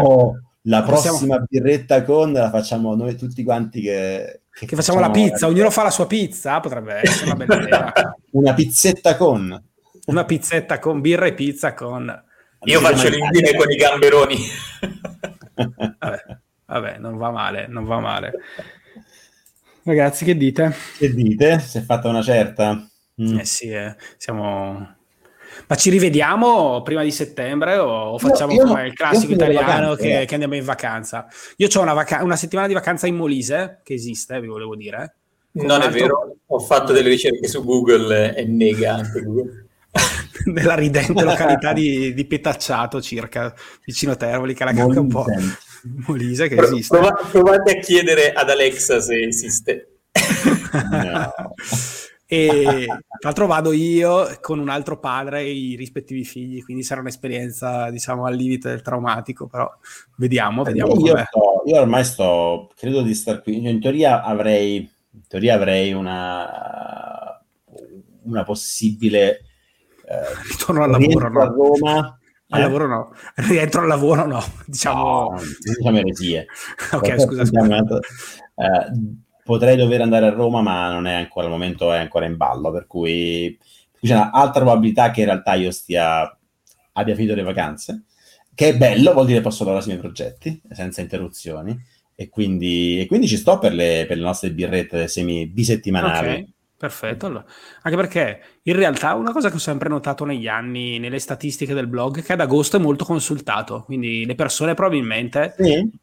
Ah. Eh, le persone probabilmente vanno in vacanza. Eh, ci sono due periodi dell'anno in cui è molto consultato: gennaio, quei mesi lì, inizio dell'anno, e agosto, settembre, quei mesi lì è molto. Probabilmente la gente va in vacanza o, ha, cioè, o dice vabbè caspita ho speso tutto come posso fare per oppure dice ma io voglio cioè, mio, forse col mio titolo come diventare ricco era un po' così la famosa pecetta romano la pecetta yeah, la pecetta sì ci ha messo una pezza, una pecetta. Quindi forse è quello, diceva uno va in vacanza e dice ma io voglio fare questa vita qua, voglio diventare ricco, cerca come diventare ricco, trova il mio blog, non lo so qual è il motivo, però penso che... È ben comunque... posizionato. Sì, sì. Eh beh, essendoci perché Google eh, valuta molto quelli che ci sono da tanto tempo, quindi diciamo che ho tanti punti da quel punto di vista lì. E quindi ho notato che c'è questo, quindi il, la vacanza è comunque un momento di riflessioni riflessione, insomma. No, no, ti prego, no, non, met, non, met, non metti la domanda, l'ennesima domanda sulla tema magistrale o staci in azienda, non me la metti. No, non te la metto. Perché non è cattivo. non Dai, cattivo. podcast interessanti, podcast interessanti, ce l'avete? Uh, oh, io oh, ovviamente godo. A me piace molto il podcast di Tim Ferris Esatto. Veramente mi fa delle interviste molto molto belle. belle. ho ascoltato recentemente in una camminata, l'ho anche penso messo nella Montreal Learning Journal di oggi, um, un podcast con Maria Popova, che è l'autrice di Brain Picking, che è un blog uh, che appunto spesso fa anche, non fa review di libri, ma fa riflessioni su topic spesso legati a, de- a dei libri, eh, che ha un blog che ha 7 milioni di, di visitatori unici al mese. Uh, e diciamo che e questa interview a me sembrava di star lì con loro, parlava di creatività, di curiosità, di processo produttivo, di come leggere un libro, come prendere note. È um, piaciuto tantissimo. Episodio di podcast suggerito Tim Ferris con Maria Popova, è del, è del penso settembre-ottobre 2020, quindi non è quasi un anno fa. Lo vado a cercare. Proprio, cercare... eh, io mentre leggevo dicevo sì adesso gli risponde questo qui. Sì gli risposto quello dico io cavolo è come me è bello. Mi, mi, mi, sento dico ah allora faccio le cose giuste faccio le cose che fa la gente famosa. Uh, e quindi mi, mi, ha veramente entusiasmato. Uh, eh, questo qui. Poi suggerisco anche, vabbè, butto lì, ultimamente sto ascoltando un po' più di podcast. Eh, il podcast di Cal Newport non è male, è più un QA di solito, è, è lui da solo, spesso non, non ha ospiti, e è interessante, si chiama Deep Talk, credo, di Cal Newport. E per ultimo suggerisco ovviamente quello di Sam Harris, che mi sta, quello lì è veramente, veramente mind bending, è meraviglioso, eh, che si chiama, di Sam Harris si chiama, um, non ricordo, non ricordo il nome, ricordo il nome però Sam Harris. A vedere. Vabbè, lo mettiamo nelle note, tanto... Sì, il podcast Sam Harris, come cavolo si chiama? Uh... Making Sense Podcast. Making Sense, Making Sense. Making Sense. Mazza 250 puntate, quindi è bello prolifico. Ottimo, Ferris piace molto anche a me, solo che sono lunghe le puntate, un po' come queste birrette, quindi alla fine bisogna non erano molto lunghe, forse un'ora più di un'ora, quindi sono belle dense, poi comunque però ecco, no. quelle di Tim Ferris, no? Le, sì, seguivo, sì. sì devi, devi seguire l'argomento che ti interessa, se no ti perdi, sì. Poi c'è un sì, quarto d'ora di pubblico. intervista le persone, per cui devi seguire diciamo, la persona. E la cosa bella è che lui fa domande veramente inusuali, non fa le domande solite, ah, che progetti hai per il futuro? Cioè, veramente certo. va a fare domande di un dettaglio che dici, madonna che figo vorrei avere la capacità di fare domande che fate in Ferris. È una skill molto molto bella. Ma Tim Ferris punta molto sul discorso che l'importante è la domanda che fai. Eh? All'inizio dei libri spesso è come lui sceglie le domande, la sequenza, perché sì, sì, invece sì. Di, sceg- di, chiedere qual è il tuo libro preferito, chiede qual è il libro che hai regalato più spesso. Eh, credo che fosse proprio... Eh... lui tra, è tra i più quelli che reputa il fare domande una skill importante da acquisire anche in generale è, è, veramente è quasi più interessante seguire, sentire le domande che fa lui che le risposte che poi gli arrivano, anche se questo episodio che ho citato è molto molto bello di per sé. Bene, Purtroppo, studierò un po' di domande, dai. Eh. Benissimo. E poi ci sono, vabbè, ci si consigliano un paio di podcast italiani che sono in cassaforte pod. Sì, la conosciamo. Ma dobbiamo fare, quando è che facciamo? Quando è che facciamo la mucchiata con quelli in cassaforte? Mo provo a scrivere a Andrea. Dai, scrivere a Andrea che facciamo questo. Una birretta in sei, dai. Loro comunque mi sembra, che, mi sembra, che, la birra non la disdegnino, quindi... No, eh. gli scrivo anch'io, sarebbe in tanti, sai il bordello sì, che esce. Sì, sì, ci sono un po' di puntate, diciamo, con tanta gente, ci sono anche, c'è anche un'altra puntata con un paio di ragazzi giovani che avevo, che diciamo abbiamo rimandato una serie di cose a settembre, che in Italia comunque si rimanda a settembre, quindi... Ma dai, in Svizzera le cose partono ad agosto, cioè agosto qui c'è inverno, per cui... Vabbè, riprendono pure le scuole e tutto. Esatto, il 5 agosto tutti a scuola. Eh, quindi che settembre? Io ho finito le vacanze, ragazzi, io lo farà. Eh, eh, vabbè, ad agosto vediamo.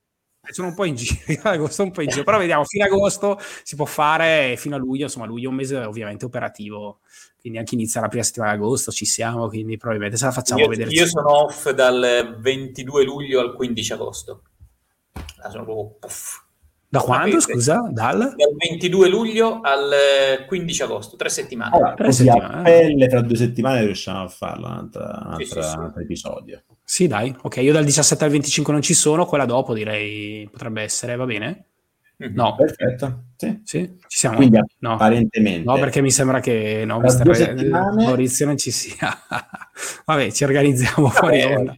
Vabbè, ci organizziamo, ci organizziamo. Sei... Poi bello, stiamo continuando, siamo, siamo, in streaming, eh, ragazzi nostri. Sto andando la sigla, Fammi provare a sincronizzare. Sincronizziamo gli orologi. Faceva... Io dal 17 al 25, tu dal 22 al 15, giusto? Dal 22 al 15 tu? 22 luglio. Io sì, io 22 15 agosto. Tu, Giovanni? Dal 17 al 25 non ci sono. Di agosto o di luglio? No, no, di luglio. Poi ad agosto... Ah, ok, ok. Agosto dal 5, ah, non lo so. Ok, ok, ok. Quindi non so se l'ultima, l'ultima, di agosto possiamo fare, giusto per dire che abbiamo fatto una roba da agosto. Ah, quindi per due mesi sospendiamo tutte le cose, vabbè. Pazienza. No, ragazzi, faremo qualcosa. Io comunque qualche incursione da te la faccio, anche se non capisco niente di programmazione, ogni tanto mi metto lì, mi sembra... No, no, facciamo... Vabbè, vabbè. Una mu- è una mu- il martedì ormai è il, giorno del... Purtroppo domani non potevo, infatti ringrazio... Il mio, il mio, i miei due colleghi. Beh, domani, ragazzi, colleghi. c'è la partita anche, quindi sarebbe ah, stata una okay, sfida un po' alla. Io ho un addio al celibato, per cui manco la partita ne vedo. Beh, però insomma dai comunque ti distraerai un po'. Bene, bene ragazzi. Bene, ragazzi. Benissimo. Che dire? A prossima. È stato un piacere come sempre ragazzi, mi ciao mancherete per quasi due mesi. No, ma che ciao, ragazzi. ciao, a prima, ciao. Ciao ciao. Ciao.